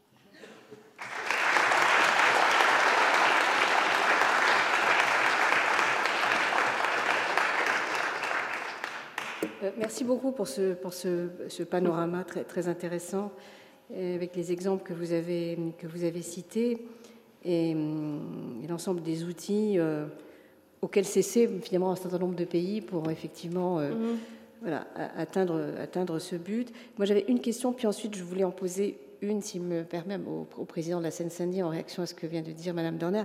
La question c'était sur le résultat de l'enquête, avec donc ce mauvais résultat français, 24%. 28, pardon. Ah, 28. Ah, pardon, 28. Alors en plus, je, je l'aggravais encore. Euh, est-ce que, est que dans, dans, dans, les analyses que vous avez faites de cette enquête, il y a des, vous, vous avez, vous, vous, prenez, vous, prenez, le résultat tel qu'il est sans le commenter, ou vous avez, ou le CDE a fait des analyses sur les raisons pour lesquelles, euh, dans tel ou tel pays, c'était à tel ou tel niveau? Est-ce que, est-ce que vous avez des, on n'a on pas fait des, des, de lecture? des analyses euh, on a, on, a, parlé avec euh, les autres fonctionnaires de ce que cela veut dire, les, résultats. Euh, quand je parle avec mes collègues, mes collègues français qui sont là-bas, euh, qui m'expliquent que c'est sûr qu'il y a un parti culturel, mm. cette, cette, manque de confiance. Et je dois dire en même temps que dans une démocratie, c'est pas nécessairement le cas qu'il faut toujours avoir la confiance, parce que si on dit qu'il faut avoir 100% de confiance, c'est-à-dire que personne peut avoir euh, leur euh, propre opinion. Euh. donc, en fait, le 28%, oui, c'est pas c'est pas c'est pas top, mais en même temps, je, je, pense qu'il y a des choses qui expliquent tout ça. Et ce qui est important, c'est pas le, le, niveau de confiance, mais ce qui motive le niveau, la confiance. Et euh, ce qui est clair dans tous les pays, euh, les 22 pays euh, de l'enquête, c'est que c'est lié avec un, manque de voix, ce sentiment d'avoir un manque de voix dans les politiques publiques. il y a la question de l'intégrité aussi qui était claire. Mais aussi, c'est clair que c'est lié avec, euh, les services publics euh, et avec les attentes des, citoyens euh, d'avoir des services publics qui sont rapides, qui sont plus clairs, exactement, et tout ça. Alors, vous avez parlé de deux, de deux, de, deux outils, euh, la participation citoyenne et le numérique. Et je voulais me tourner vers le président de la Seine-Saint-Denis pour dire d'abord qu'est-ce qu'il pense de la participation citoyenne, si ça se pratique en Seine-Saint-Denis, qu'est-ce que, qu'est-ce que vous en tirez comme, comme conclusion?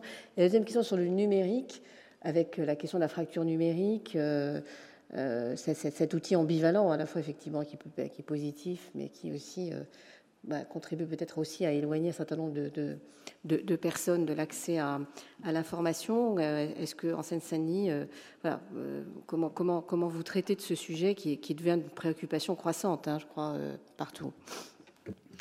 Bon, sur, la question de la, la participation, j'ai envie de vous répondre assez facilement et nettement. Oui, je veux dire, jamais, jamais, jamais, jamais, nous n'avons les uns et les autres autant développé les outils de concertation, de consultation, d'information, de participation, depuis euh, le niveau communal jusqu'au niveau départemental, régional et même l'État.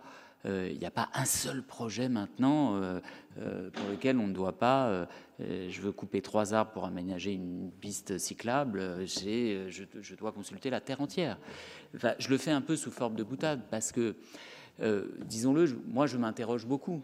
Je m'interroge. Euh, j'ai fait un budget participatif, euh, nous faisons des, comités de quartier, il y a des conventions citoyennes, il n'y a pas un projet sur lequel systématiquement on n'utilise pas les outils numériques pour faire voter, consulter, etc. Est-ce que ça a une influence sur la participation de nos concitoyens aux consultations électorales? Bon, je ne vais vais pas parodier euh, quelqu'un qui disait vous imaginez le général de Gaulle, vous imaginez le général de Gaulle dans une convention citoyenne. Bon, euh, je ne veux pas être nostalgique d'un temps ancien, mais je crois fondamentalement que nous sommes un peuple politique. Nous sommes un peuple politique. Et euh, nous croyons, dans ce pays, me semble-t-il, et je le dis dans cette maison, à l'action publique. Et donc, forcément, que nos services publics, leur capacité à répondre euh, aux besoins, aux attentes de nos concitoyens, c'est essentiel. Euh, moi, je suis, euh, je suis un enfant de la Seine-Saint-Denis. Je ne vais pas vous raconter mon histoire personnelle. J'ai écrit moi aussi un petit bouquin il n'y a pas très longtemps, si ça vous intéresse. je, je, suis issu d'un milieu très populaire et pour tout vous dire, plutôt d'une famille communiste. Euh, à un moment où, euh, dans, la culture communiste, euh, il y avait une forme de contre-société. Ça n'empêchait pas les milieux populaires de participer et de participer massivement. Mais tout simplement parce que quand on mettait un bulletin dans l'urne, on avait le sentiment que ça servait à quelque chose.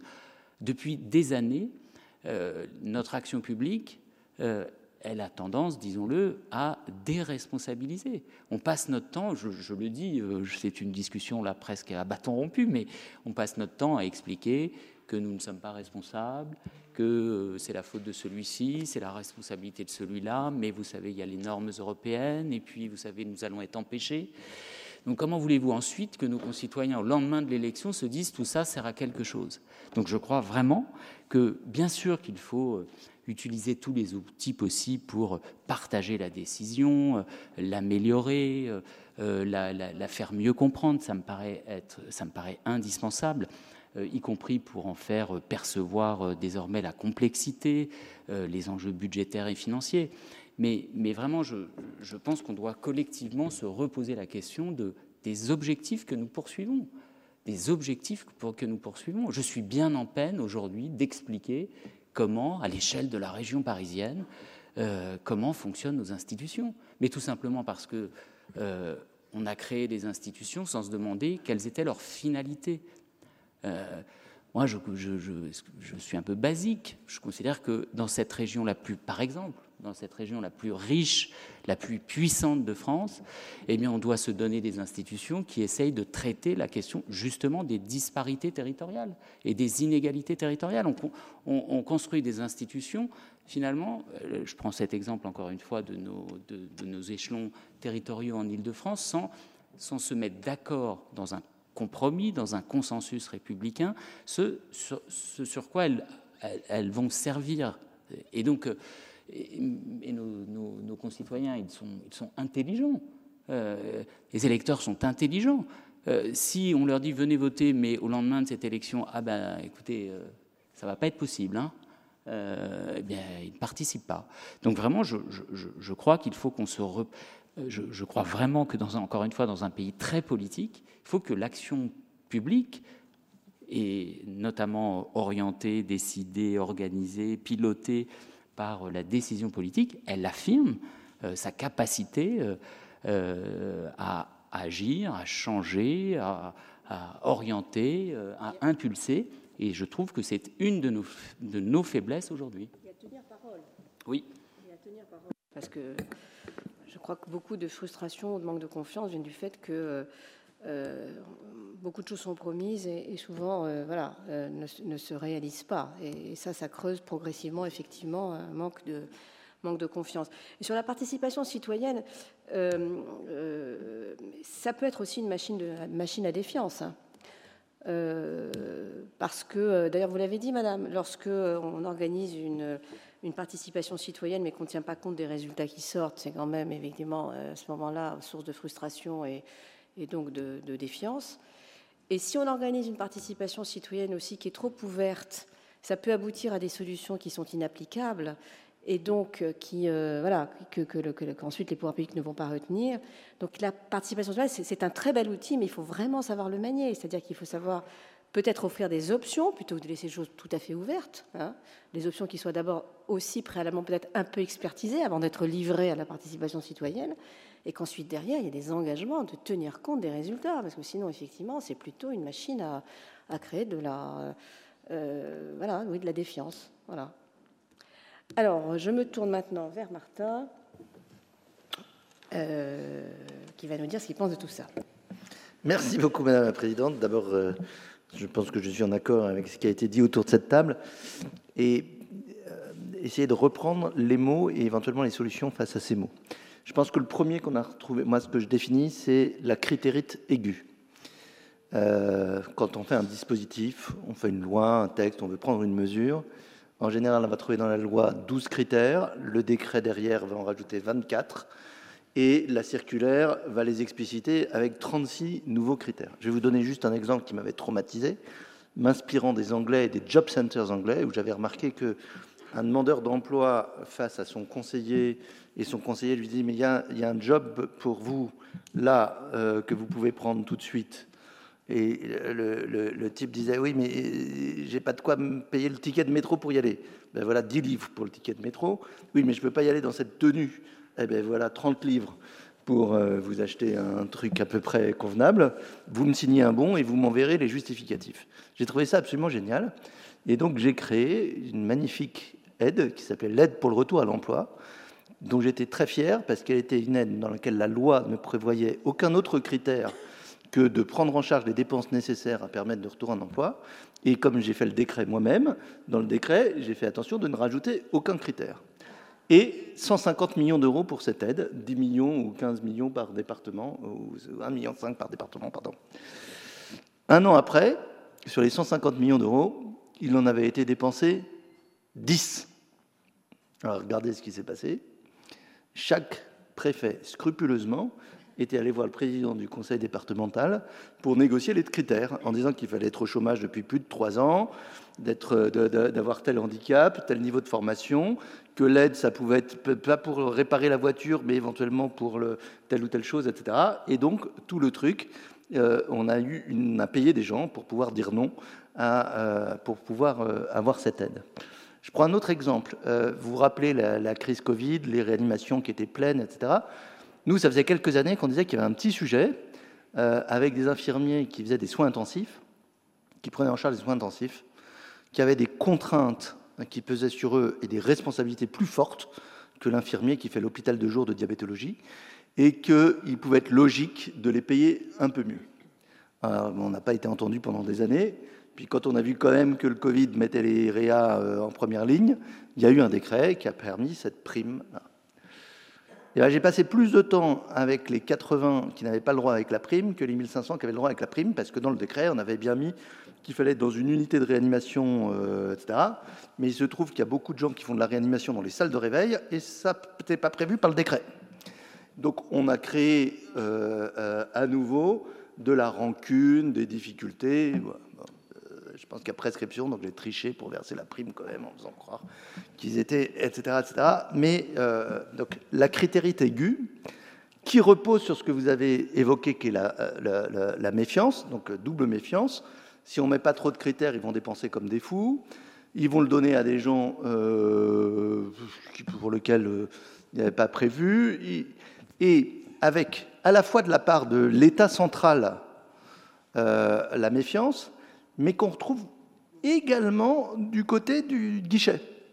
C'est-à-dire que c'est, je vais le dire crûment, c'est plus facile de dire non parce que ce n'est pas prévu au troisième alinéa du quatrième article du truc, etc., que de dire non en disant écoutez, vraiment, vous n'en avez pas besoin. Et je pense qu'il y a quelqu'un qui en a plus besoin que vous.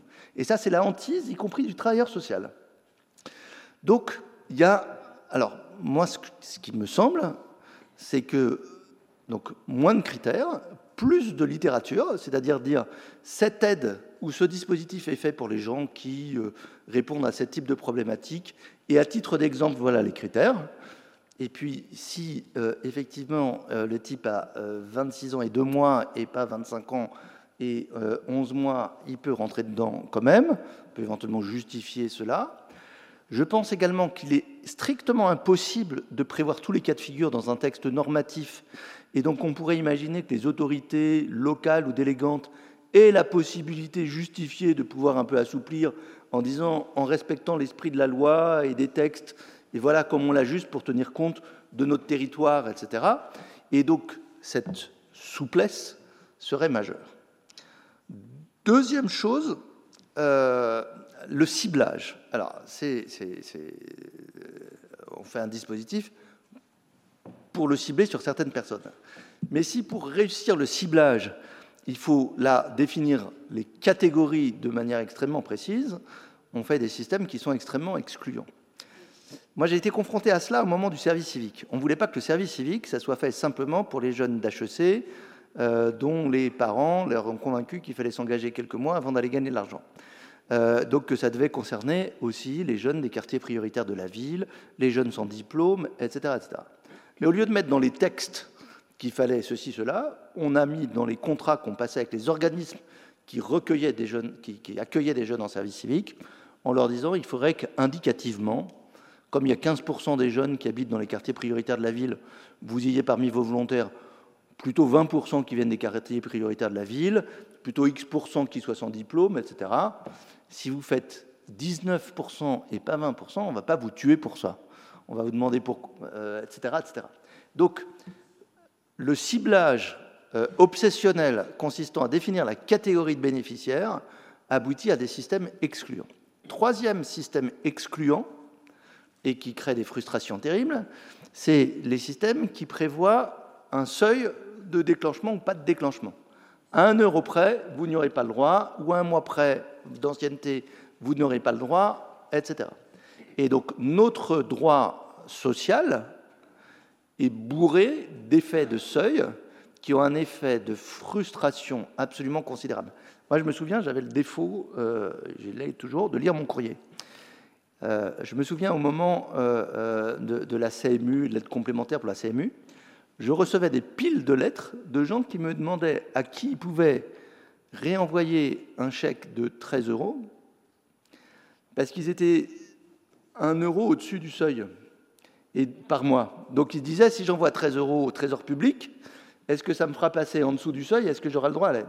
Mais parce que l'aide représentait, elle, 150 ou 300 euros.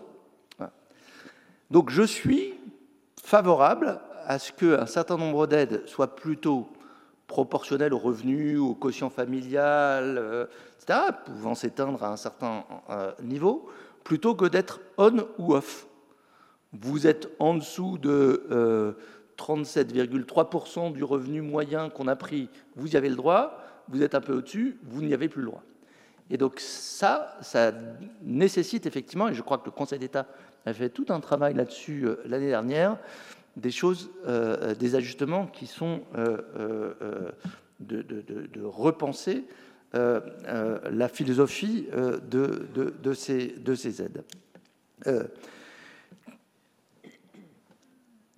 Euh, on, évoquait la, question du RSA et les, difficultés du RSA. Moi, il y a une chose qui m'a traumatisé quand j'ai lu le dernier rapport de la Cour des comptes sur le RSA l'année dernière, c'est que le délai moyen pour que, entre le moment où l'aide est octroyée, c'est-à-dire il a le droit à ses 603 euh, euros 71 euh, par mois, et le moment du premier rendez-vous avec le conseiller référent, en moyenne en France, ce n'est pas les chiffres Seine-Saint-Denis, en moyenne en France, le délai moyen, 6 mois. Vous imaginez juste si votre téléphone portable ne marche pas, Internet ne marche pas, votre machine à laver ne marche pas, et qu'on vous dise vous verrez le référent de la machine à laver ou Internet dans 6 mois, j'imagine dans quel état vous seriez. Là, c'est juste votre vie. Est-ce que je vais avoir un boulot? Est-ce que je vais être accompagné etc. Vous avez juste 6 mois à attendre. C'est de la folie. Alors là, on retombe dans l'enchevêtrement euh, familier à beaucoup d'entre vous, et notamment au président Troussel, qu'effectivement, s'il y a euh, d'un côté les conseillers de Pôle emploi, ceux de la CAF, ceux du département, ceux de ceci, euh, hyper spécialisés les uns pour suivre telle partie de l'accompagnement, les autres telle partie, etc. Effectivement, d'abord le temps qu'ils se mettent ensemble d'accord pour savoir qui fait quoi, ça prend quelques mois, puis ensuite il y a la queue devant chacun d'entre eux, puisque le pauvre allocataire doit passer devant chacun. Alors, certains ont organisé les choses pour qu'il y ait un peu plus de, polyvalence et que le premier contact puisse ouvrir l'ensemble des portes, mais on n'a pas réussi, jusqu'à présent, à faire qu'il y ait moins de six mois.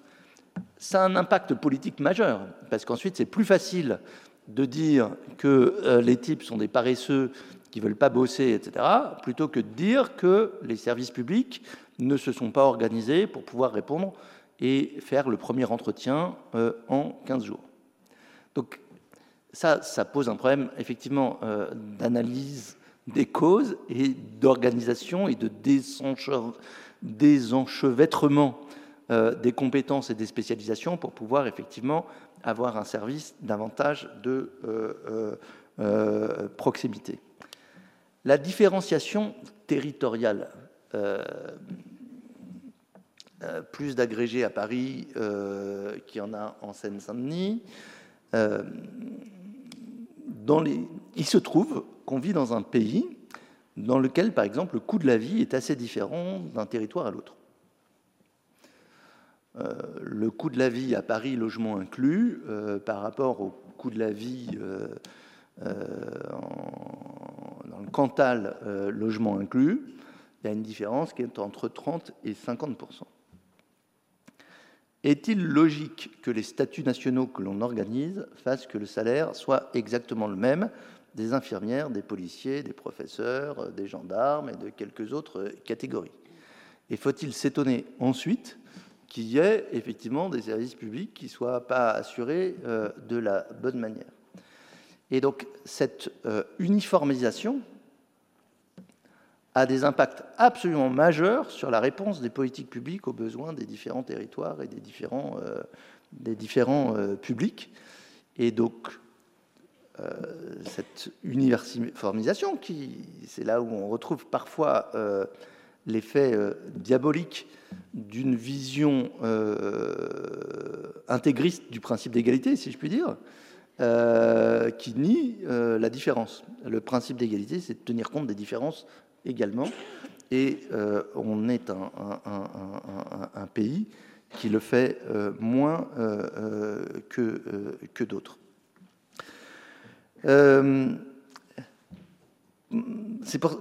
pour, conclure, le, concept, c'est est-ce que dans ce pays, on peut aller davantage vers, je dirais, sous le contrôle de Madame, j'espère pas dire une bêtise, vers un concept d'equity law? Moins de normes écrites, mais davantage de critères forgés par euh, les usages, la jurisprudence, etc., euh, qui puissent permettre de faire un droit qui soit un peu plus souple et adapté euh, aux besoins, à la réalité et aux différences des situations des citoyens, plutôt que d'avoir défini a priori un cadre dans lequel on demande aux gens de rentrer dans les cases qu'on a bien voulu définir et on ne sait pas traiter la situation de ceux qui sont en dehors des cases. Je pourrais finir par une série d'anecdotes considérables sur les malfaçons qu'on peut trouver. Il y en a une ou deux qui m'avaient euh, traumatisé. C'est par exemple les jeunes euh, euh, décrocheurs sortis du système scolaire pendant longtemps. On se demandait pourquoi ils étaient nulle part. Et en fait, on a trouvé qu'on avait réussi à la fois on avait réussi à mettre dans un texte le fait que les missions locales n'avaient pas le droit de s'intéresser aux jeunes qui étaient sortis depuis moins d'un an du système scolaire. En vertu d'un vieux principe qui voulait dire que normalement l'éducation nationale était responsable d'eux un an supplémentaire. Elle ne savait même plus où ils habitaient, de qui il s'agissait, etc. Et donc on arrivait là aussi à avoir des mécanismes excluants. Il y a une chose, quand tout est régi par des textes législatifs et réglementaires, le temps d'adaptation est juste, mais considérablement long. Considérablement long. Euh, le temps qu'on ait euh, détecté le problème, qu'on l'ait objectivé, qu'on soit mis d'accord sur le constat, qu'on soit demandé par quel vecteur, vecteur on passe pour le modifier, pour qu'on se dise qu'on ne va peut-être pas modifier, on ne va pas déranger le Conseil d'État pour modifier un décret en Conseil d'État juste pour un truc donc on va attendre qu'il y ait un deuxième truc qui cloche pour pouvoir le faire, qui va venir deux ans après, etc. etc. Entre-temps, on a effectivement exclu, ce qui explique que quelquefois, non seulement on a raté le dernier kilomètre, mais on est à des années-lumière de la bonne réponse qu'il faut apporter.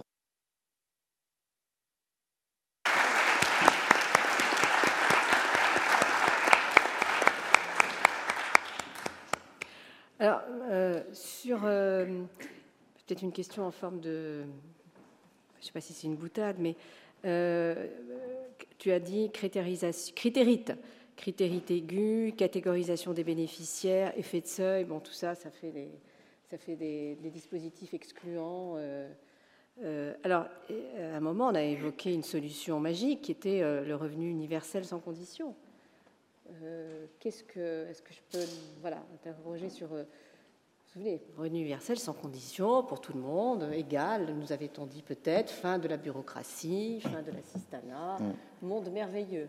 Euh, J'avoue que si on, me nommait si on me nommait, gouverneur de la planète Mars, vide, peut-être que je commencerais par le revenu universel. Mais sur la planète France, je pense que c'est la meilleure manière de ne jamais réformer ce qui doit réformer en attendant d'avoir fait le revenu universel. Donc là, quoi? Quand on voit qu'on n'arrive pas en 10 ans à déjà, unifier les minima sociaux euh, euh, le jour où on arrivera à tout supprimer pour le remplacer par le, revenu universel, il y aura un certain nombre de pauvres qui seront coulés sous les ponts. Euh, la deuxième chose, c'est que je pense que y, a, deux autres choses. Je pense que les théoriciens du revenu universel ont oublié un point, qui est que euh, euh, si on, redonnait 700 euros à tout le monde, il y aurait un certain nombre de biens euh, qui coûteraient beaucoup plus cher. C'est exactement le même sujet qu'on a eu sur l'aide au logement.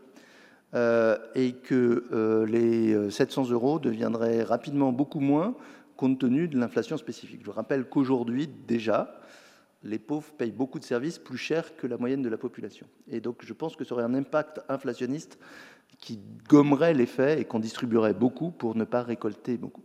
Et puis la troisième chose, c'est que souvent la problématique euh, des, personnes en difficulté tient autant à l'accompagnement qu'à euh, la question de revenus.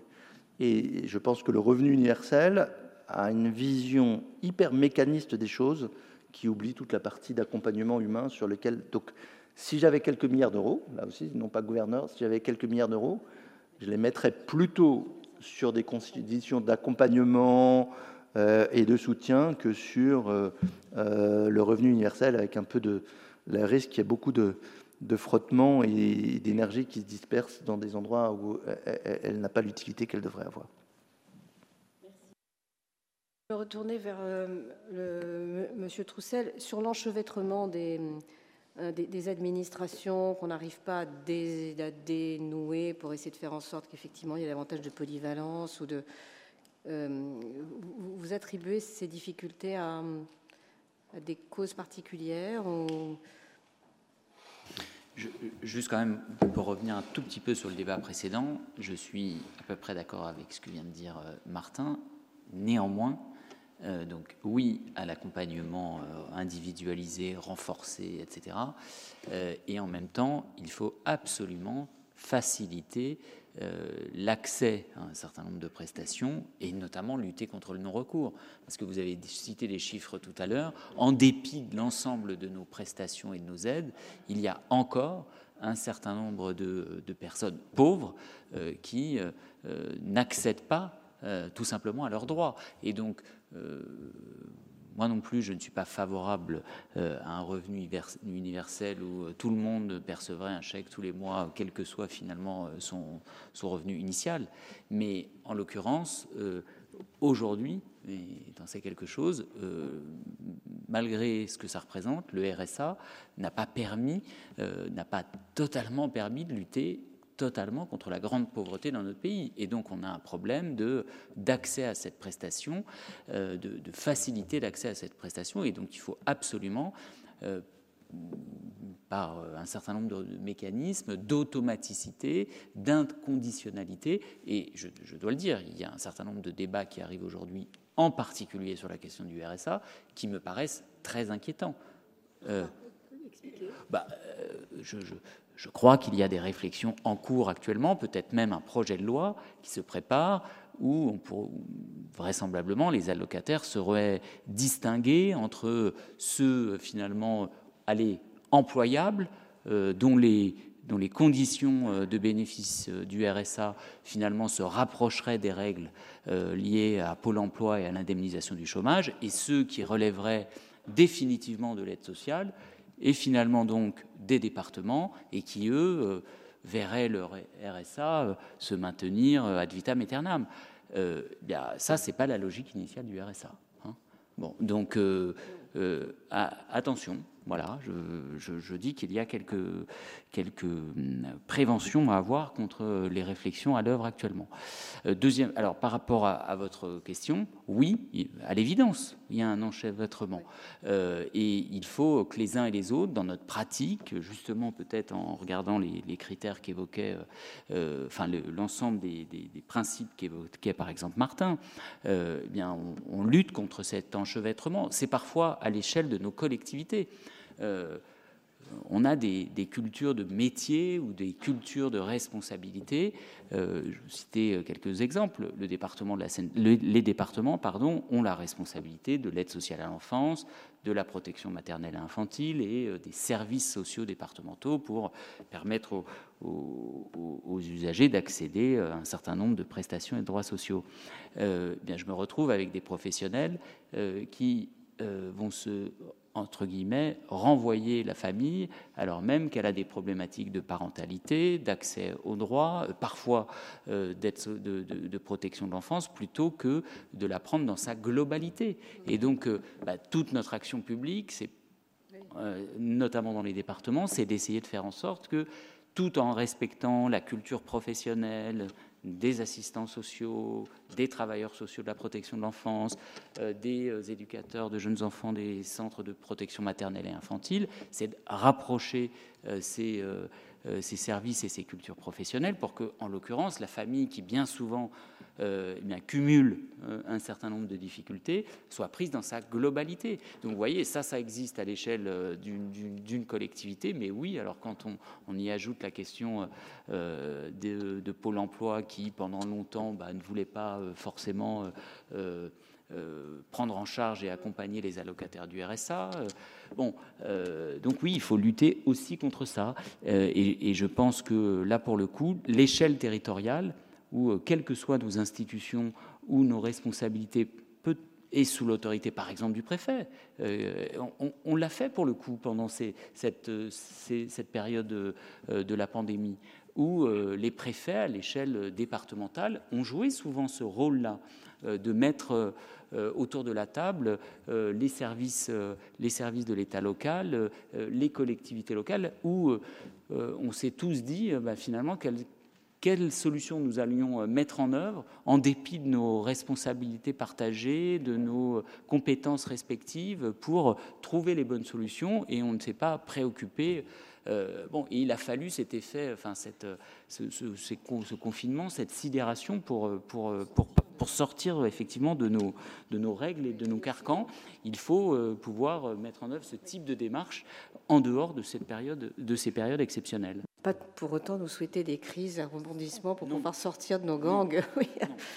Bien, peut-être que je vais me tourner vers la salle pour savoir s'il y a des, des questions. Oui, monsieur. Euh, déjà, merci beaucoup pour euh, toutes vos interventions. Euh, c'était, super intéressant. Madame Le Guluche, ça m'a beaucoup touché ce que, enfin, votre témoignage, donc merci beaucoup. J'ai une question peut-être plus pour Monsieur Troussel, c'était au sujet du non-recours.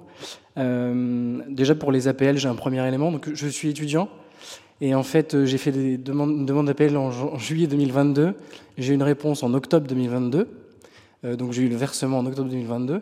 C'est le versement, il est fait au bailleur. Et en janvier 2023, on m'a dit que le bailleur n'avait pas fourni les quittances de loyer.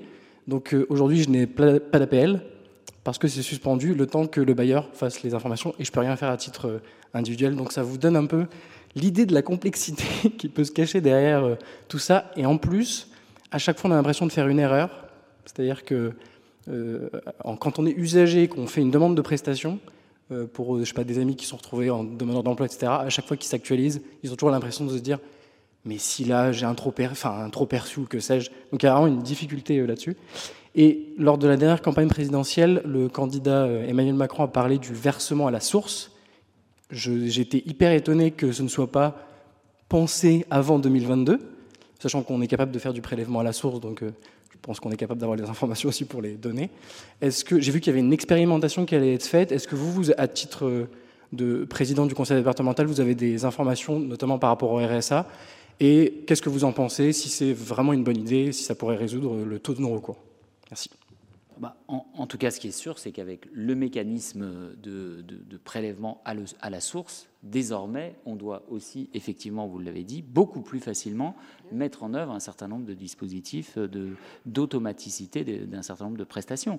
D'ailleurs, euh, il y a eu plusieurs propositions de loi, plusieurs rapports. Je pense à Christophe Sirug euh, il y a quelques années déjà sur le regroupement des prestations, leur automaticité.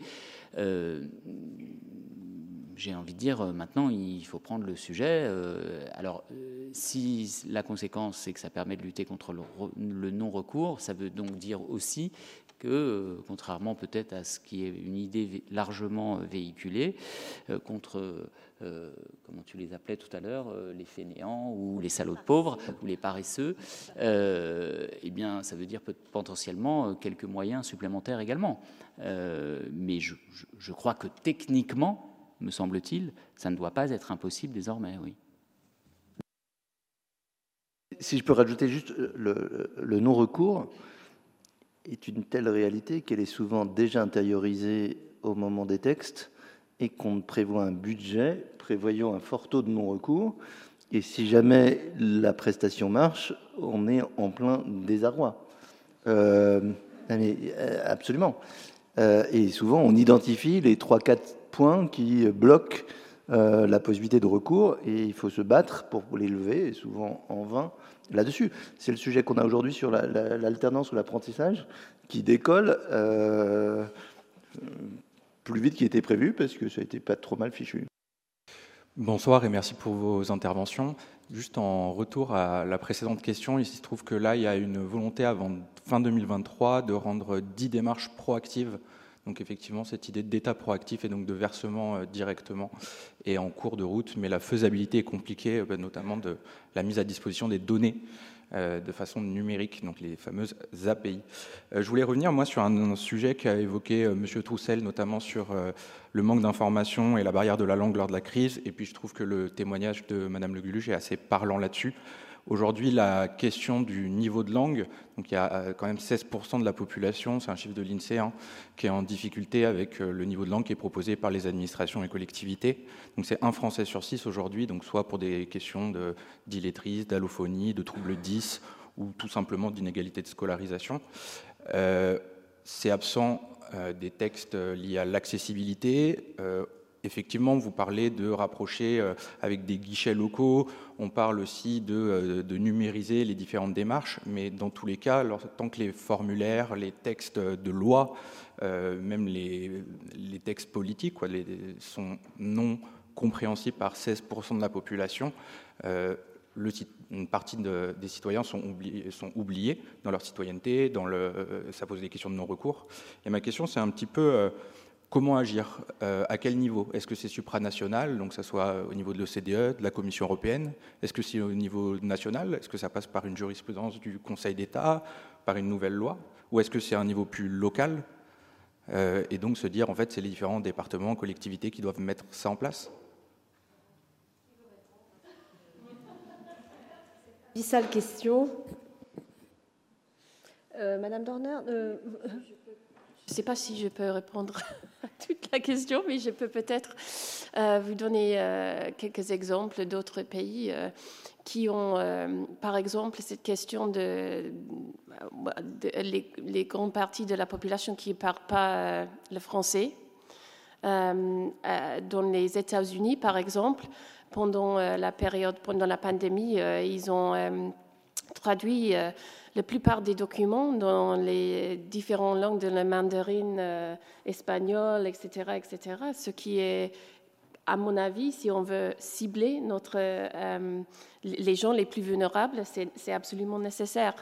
Euh, mais moi, je ne sais, sais, pas exactement si c'est... il y a des normes associées avec je me permets juste une, remarque, désolé, hein, mais c'est qu'il y a effectivement la question de l'allophanie, donc euh, la traduction dans d'autres langues est intéressante, mais il y a aussi des questions de niveau de langue, donc l'illettrisme. Il y a des personnes aujourd'hui qui, qui parlent français, mais qui ont des difficultés à lire, et comprendre le français qui est proposé. Et il existe hein, des standards, hein, le langage clair, le FAL, qui ont été, euh, ont été des, voilà, des volontés, en tout cas, de standardiser un niveau de langue qui était adapté au plus grand nombre. Mais le problème, c'est le cadre, c'est comment légiférer autour, en tout cas comment euh, pousser des acteurs à aujourd'hui écrire euh, dans un niveau de langue qui est compréhensible par le plus grand nombre.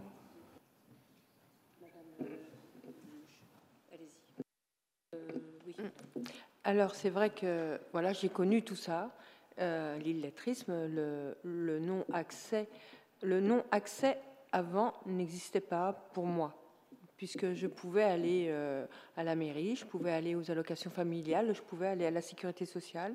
Et là, devant moi, j'avais une personne compétente qui connaissait son métier et, elle, réglait réglait tous les problèmes à ma place, en fait. Je, lui donnais mes demandes. Et je disais, voilà, j'ai deux enfants, je suis enceinte, là je suis en arrêt maladie. Et c'était vraiment très simple. Tandis que maintenant, euh, tout ceci, c'est devenu, euh, c'est devenu insurmontable, même pour les personnes qui ne sont pas forcément illettrées, parce qu'il faut un ordinateur, déjà. Déjà, il faut avoir les moyens de l'acheter. Il faut euh, une connexion.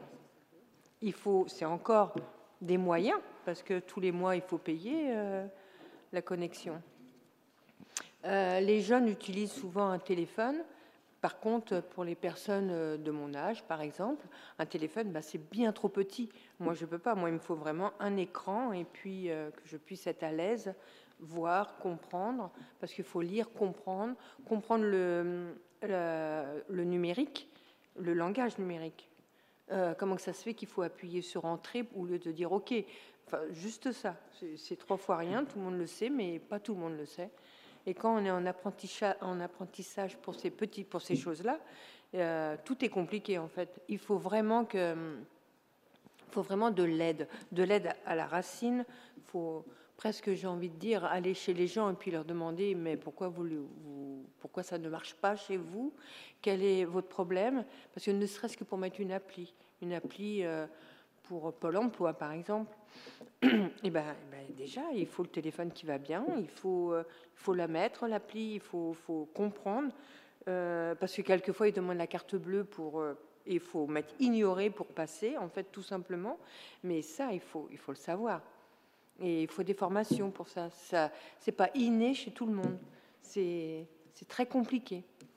Moi, j'arrive à me débrouiller à présent, mais euh, bah, bien souvent, euh, j'ai souvent pleuré, je me suis souvent énervée, et j'aurais bien aimé trouver de l'aide.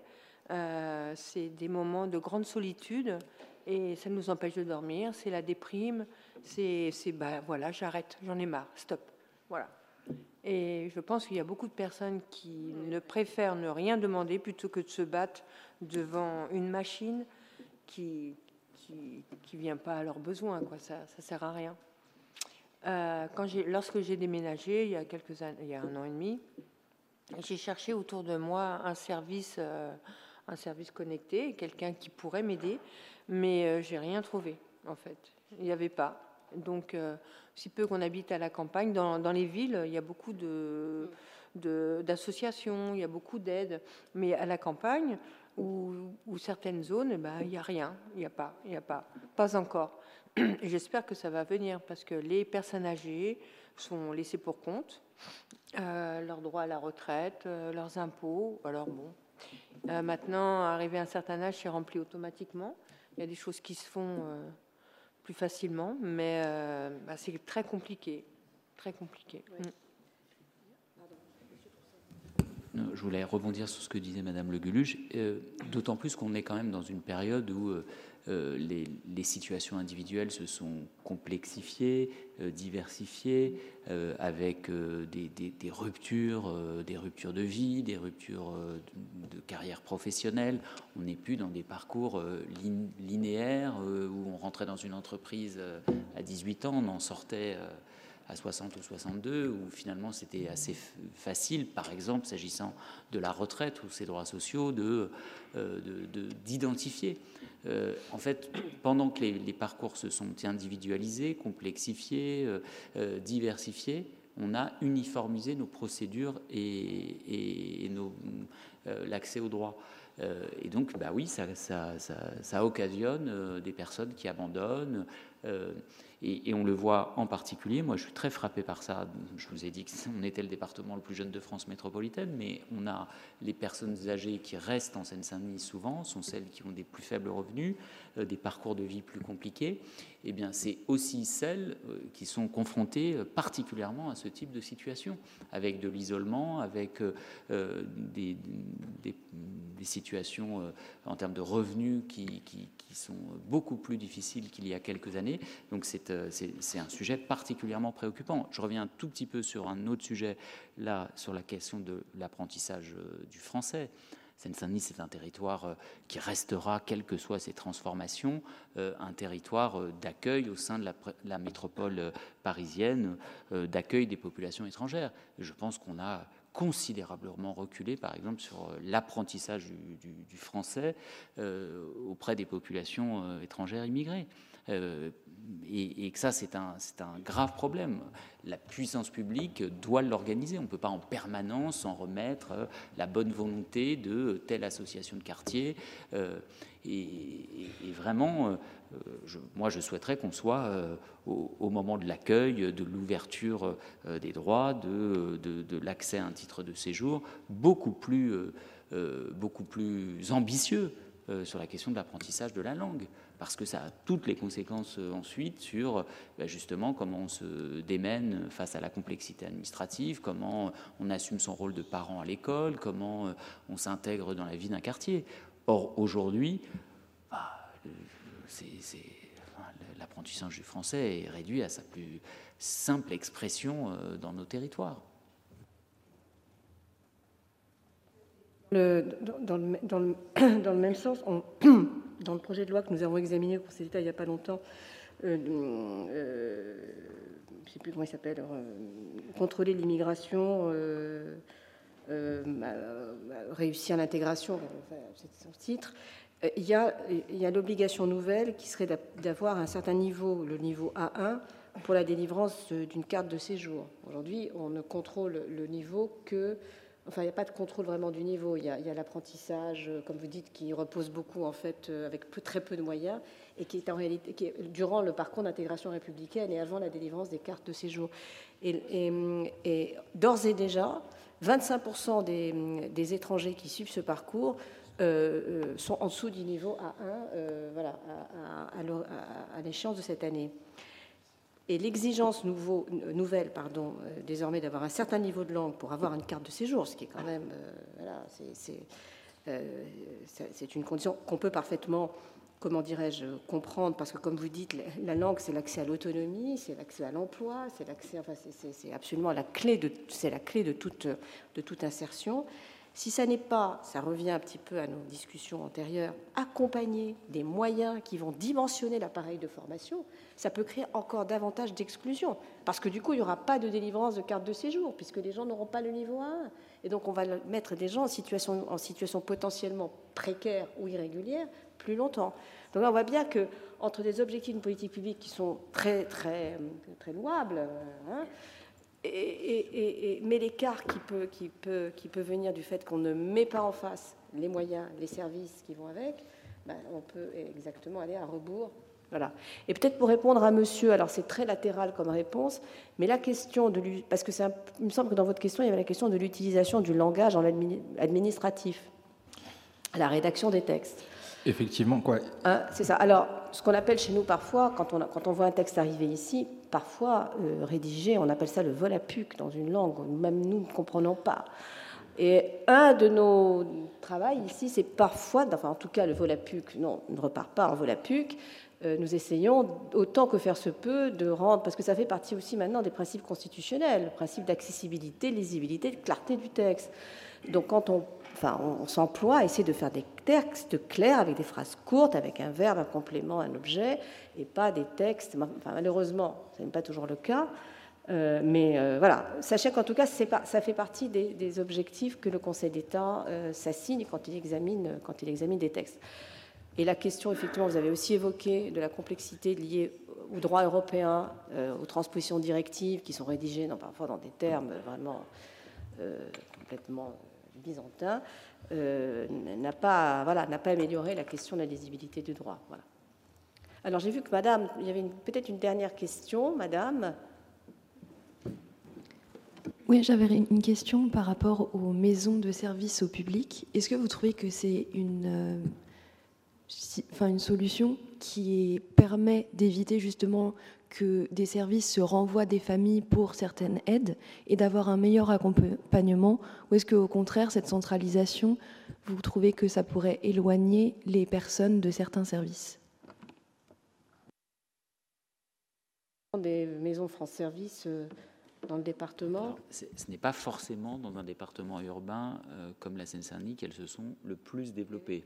Euh, hein, les euh, le dispositif France Stratégie euh, euh, visiblement peine à se développer dans, un département comme le nôtre. La moi j'y suis plutôt favorable parce qu'effectivement ça permet de regrouper un certain nombre de grands services publics à travers ce type de démarche. Mais encore faut-il que chacun de ces services publics ait, aujourd'hui encore un certain nombre de compétences, de professionnels en capacité de traiter la complexité d'un certain nombre de ces situations. Euh, moi, me faire remarquer, je vous dis, euh, les assistantes sociales du département, euh, il n'y a pas si longtemps que ça, elles avaient encore des interlocuteurs dans les grandes administrations, dans les grandes caisses d'assurance sociale, un peu des spécialistes de justement telle ou telle situation un peu complexe à dénouer. Et, ce que je constate, c'est que eh ces types de professionnels-là ont un peu tendance à se réduire dans nos grandes administrations. Or, justement, c'est contradictoire avec, euh, encore une fois, les, les, statuts individuels des personnes qui, eux, sont de plus en plus complexes. Et donc, oui à ce type de démarche, si, encore une fois, euh, chacun de ces grands services publics euh, bah, forme, recrute, adapte, se donne un certain nombre de moyens humains, on y revient, euh, qui permettent de prendre en compte et d'accompagner individuellement chacune des personnes. Alors oui, ces maisons de service, moi je les trouve euh, super, vraiment. Euh, il n'y en a pas assez. Et il faut vraiment que le personnel soit formé assez. chaque formation doit être assez pointue parce que toutes les administrations sont différentes. Et je trouve que vraiment ça je trouve ça triste qu'il n'y en ait pas encore partout, parce que c'est vraiment le point de repère euh, pour les personnes en difficulté. Parce que là, dans cet endroit-là, on trouve des personnes de confiance. Et euh, pas moi, mais j'ai rencontré des gens qui disent mais laisse, je vais te le faire. Et puis, moyennant finance, voilà. Et, et ça, c'est pas bien du tout, du tout, parce qu'ils ont accès au code. En plus de ça, euh, ils rendent service, ils rendent service à d'autres personnes en difficulté, moyennant finance. Et ah, ça, c'est pas normal du tout. Du tout. Donc, je trouve que ces endroits-là devraient prospérer avec euh, un maximum de formation à l'intérieur pour que les, tous les citoyens soient euh, en sécurité. Parce que c'est très important, nos codes, nos, adresses mail, euh, il y a les impôts, il y a les allocs, il y a notre vie en fait. Et ça, il faut que ce soit bien cadré. Et dans ces, ces, maisons de service, on peut trouver, ce, on peut trouver cet équilibre. Merci.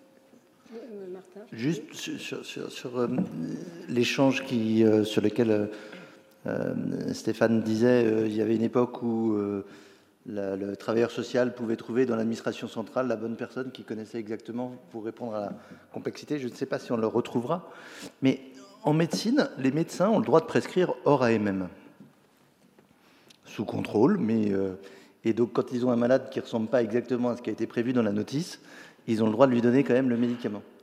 Et je suis pour la prescription hors AMM des aides sociales et des travailleurs sociaux, sous justification, euh, il faut peut-être une enveloppe déterminée, etc.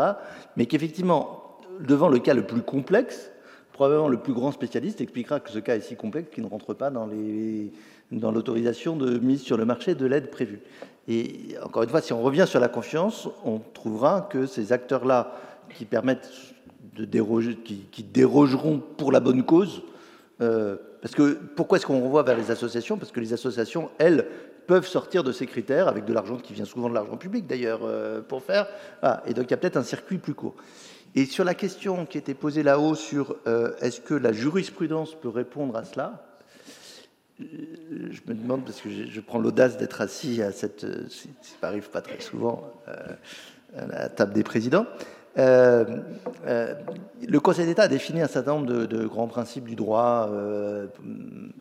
Est-ce qu'un principe d'efficacité pourrait être un, un, nouveau grand principe et d'annuler une disposition qui est tellement inefficace qu'elle l'éloigne du dernier kilomètre. Hein, euh, et peut-être qu'il y a de l'évolution jurisprudentielle qui pourrait être intéressante à constater. Je trouve qu'on va finir là-dessus. Euh, une excellente idée. La jurisprudence, est, la jurisprudence peut tout faire. Hein. elle peut être imaginative jusqu'au dernier kilomètre. Donc euh, voilà, c'est peut-être une proposition à renvoyer aux auteurs de l'étude. En tout cas, bon, merci infiniment à à vous, quatre. Merci infiniment à vous qui êtes dans la salle et qui nous avez, euh, qui êtes restés avec, nous euh, jusqu'au bout. Euh, je crois que ce qu'on peut dire, c'est qu'effectivement, le sujet de l'étude appelle énormément de. c'est un bon sujet. Voilà, c'est un sujet important, c'est un bon sujet. Il y a sûrement plein de propositions à faire. Et moi, je retiens en tout cas de ce qui a été dit. Voilà, je reviens à la proximité, confiance, remettre du temps humain remettre, euh, euh, remettre l'homme l'homme sujet de ces politiques publiques et, l'homme qui, fait les, politiques publiques, euh, voilà, davantage ensemble qu'aujourd'hui. Un peu des grandes banalités, mais je crois que c'est quand même voilà, essentiel pour ne pas aggraver la distance, non pas de la politique publique vers celui vers lequel elle est destinée, mais la distance de certains publics vis-à-vis de l'ensemble de la société. Et ça, c'est évidemment beaucoup plus grave. Merci beaucoup.